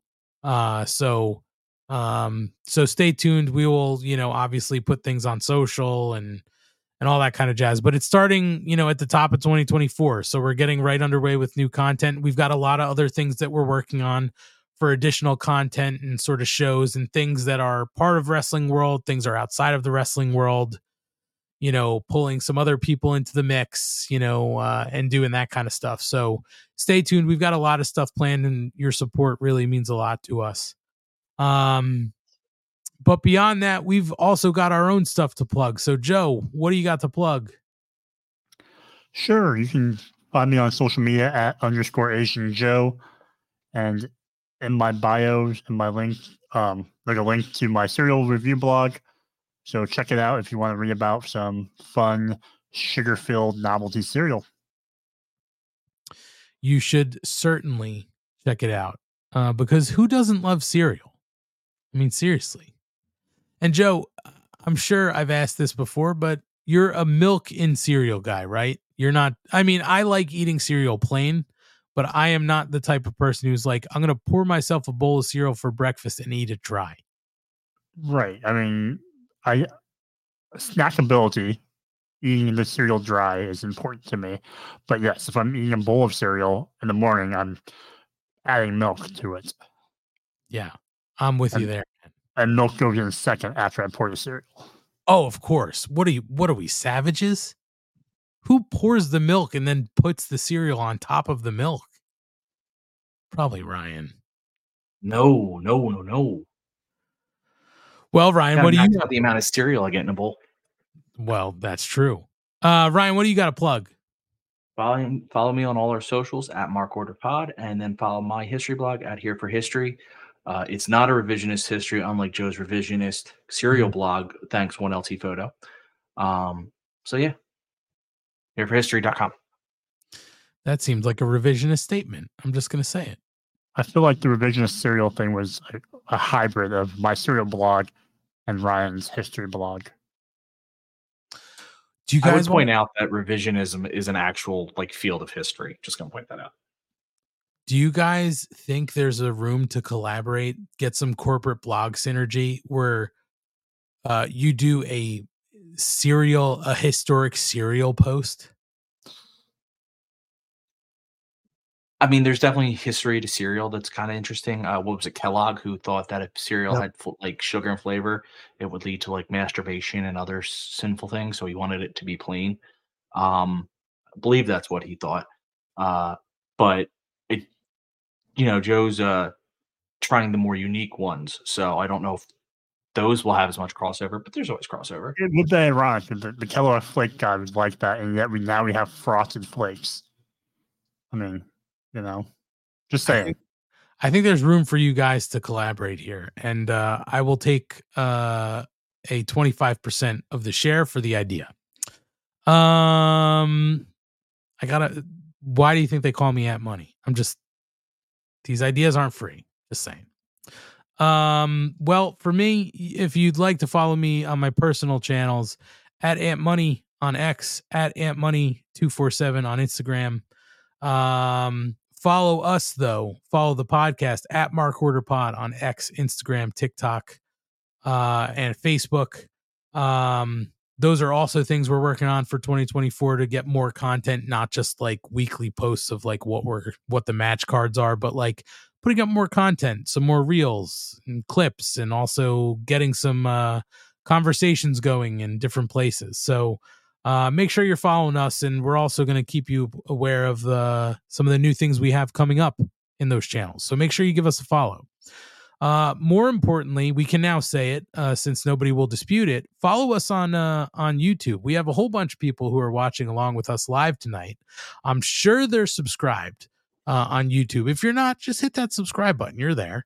Um, and um, we're trying to get to 500. That's our benchmark we need to hit. We know we're still a ways away from that, but we definitely think it's important to subscribe because uh, we're giving away uh, win a date with Kate at number 500. Uh, she can't dispute it, so that means it's going to happen. Uh, win a date with Kate uh, if you're number 500. So subscribe uh, and stay tuned for that. Well, now if you're Uh, number 500, when it we'll take a random drawing. Yes. We'll figure something out. We'll figure something out because Yeah. that'll make people wait. So don't wait till you're. But once we hit 500, we'll do a drawing. You'll Yeah. send in proof you're, you're you're subscribed, and then you'll get a date with Kate. listen, we got to work out how we're going to do it, but we need to get to 500 people first, and then you get to win your date. Uh, all expenses exactly. paid. So, um, that's right. And the Mark Order podcast uh, can only assure that a date will happen. Whatever happens after the date is up to Kate. So, uh, we don't condone anything outside of the date. Um, so beyond that, uh, if you're listening in podcast form, we thank you for listening in podcast form. Please make sure you're subscribed to us on any of your podcast channels. That does help us in the algorithms to show up um, along with all the other wrestling content out there. Although we know we're the A show when it comes to anything AEW, so we don't have to worry. Um, definitely check us out though if you're listening in podcast form on uh, on YouTube. All of the um the the videos live on there, especially to go back and see tonight's rap performance from Ryan that we uh that we judged American Idol style. Harshly, too harshly. So Ryan, next week we're gonna run it back, right? I don't know. Do we want to kill the gimmick? It's the last time you'll get to. Oh, that's true. You're right. All right, I'll figure something out for next week. I don't know what it'll be yet, but I'll figure something out. That's fine. You've tried one. Now try something else. And we're going to set up a layout so that we can do this like a true judging panel. So, um, you know, we'll do that again next week, but um you should definitely check out the video because Ryan had on his outfit. Santa made an appearance. It's a lot of fun. So check us out in video format if you never had. And if you would like to support us with some of your hard earned dollars, because we know how hard earned dollars are these days, head on over to our Pro Wrestling Tee store to pick up a t shirt. You can find a link directly to that in our link trees, in our social bios, uh, or you can go to prowrestlingtees.com slash mark order pod or search the Mark Order podcast on Pro Wrestling Tees, and our store will pop right up for you. We've got four t shirts for you to buy, two front prints, two front and back prints. I think it's too late to order it for the holidays, but you know what? If maybe you forgot about a gift for somebody, order one now. Order a Mark Order podcast shirt for them and then give it to them after Christmas. Hey, I forgot this gift at home. Like, here you go. Or, oh, you know what? Everybody gets gifts for Christmas that suck. Here's a great gift that you'll love after Christmas. It's a Mark Order podcast t shirt. They probably don't even know what we are. Who cares? Let them do it. Let them have the shirt. It looks Uh, cool. It looks awesome. Uh, so thank you to everybody who's already purchased a shirt. We thank you for your support. Uh, and thank you to everybody who in the future will purchase a shirt. Money you spend there does come back to us because we do have things we have to pay for to put this show on. Believe it or not, uh, we do have a few things we got to pay for. So, uh, but that's it this week, guys. Um, Ryan, uh, your bravery, much like Roderick Strong, uh, your bravery in uh, wrapping the standings for the um, the uh, Continental Classic um, is is appreciated. We will see what you have next week. So don't forget that, people. If you're listening, tune back in next week because Ryan is going to try this. It'll be the last time we get to try it until they start doing something else where we're going to have rankings. So, um, come back next week. Uh, we will have one more show in 2023, and then um, you know we'll see what happens leading into World's uh, World's End, the Continental Classic Finals, and all that kind of stuff. Uh, Kate said it before. uh, to you guys, but I also want to say I hope you guys enjoy your holiday. Uh, it's a lot of fun to be able to do this with you guys every week, uh, and I hope you enjoy uh, the long weekend uh, and any time off that you guys get to take. And we will, you know, I look forward to chatting with you about how the holiday was next week.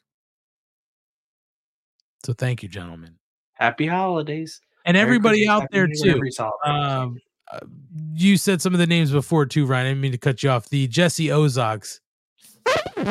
Thanks, friend. You're very appreciated too. I hope you have a happy holiday. One LT photo who was hanging out all night. Uh, Gordon Post. Uh, Val. Uh, I said one LT photo. Uh, Pro Wrestling Podcast checked in. Sloanamite was in here. Maybe I know. Uh, SJ was uh Kyle K Sparks early on. so thank you everybody for checking us out. We appreciate it. We hope you all have a wonderful holiday. Uh Jesse Ozog says, uh, for real, fuck COVID. Can't agree more with that. So we look forward to chatting with you next week. Enjoy the holiday, guys, and we will be back to discuss everything all elite wrestling here next week on the Mark Order podcast, the final episode of 2023.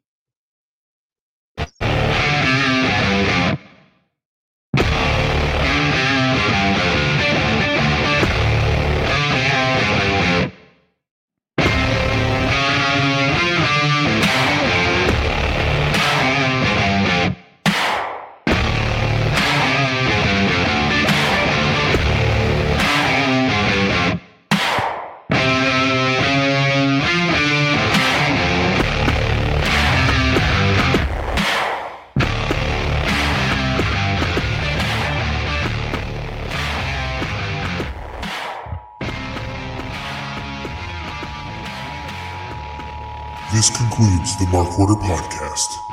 We now return you to your regularly scheduled programming. Join the Mark Order.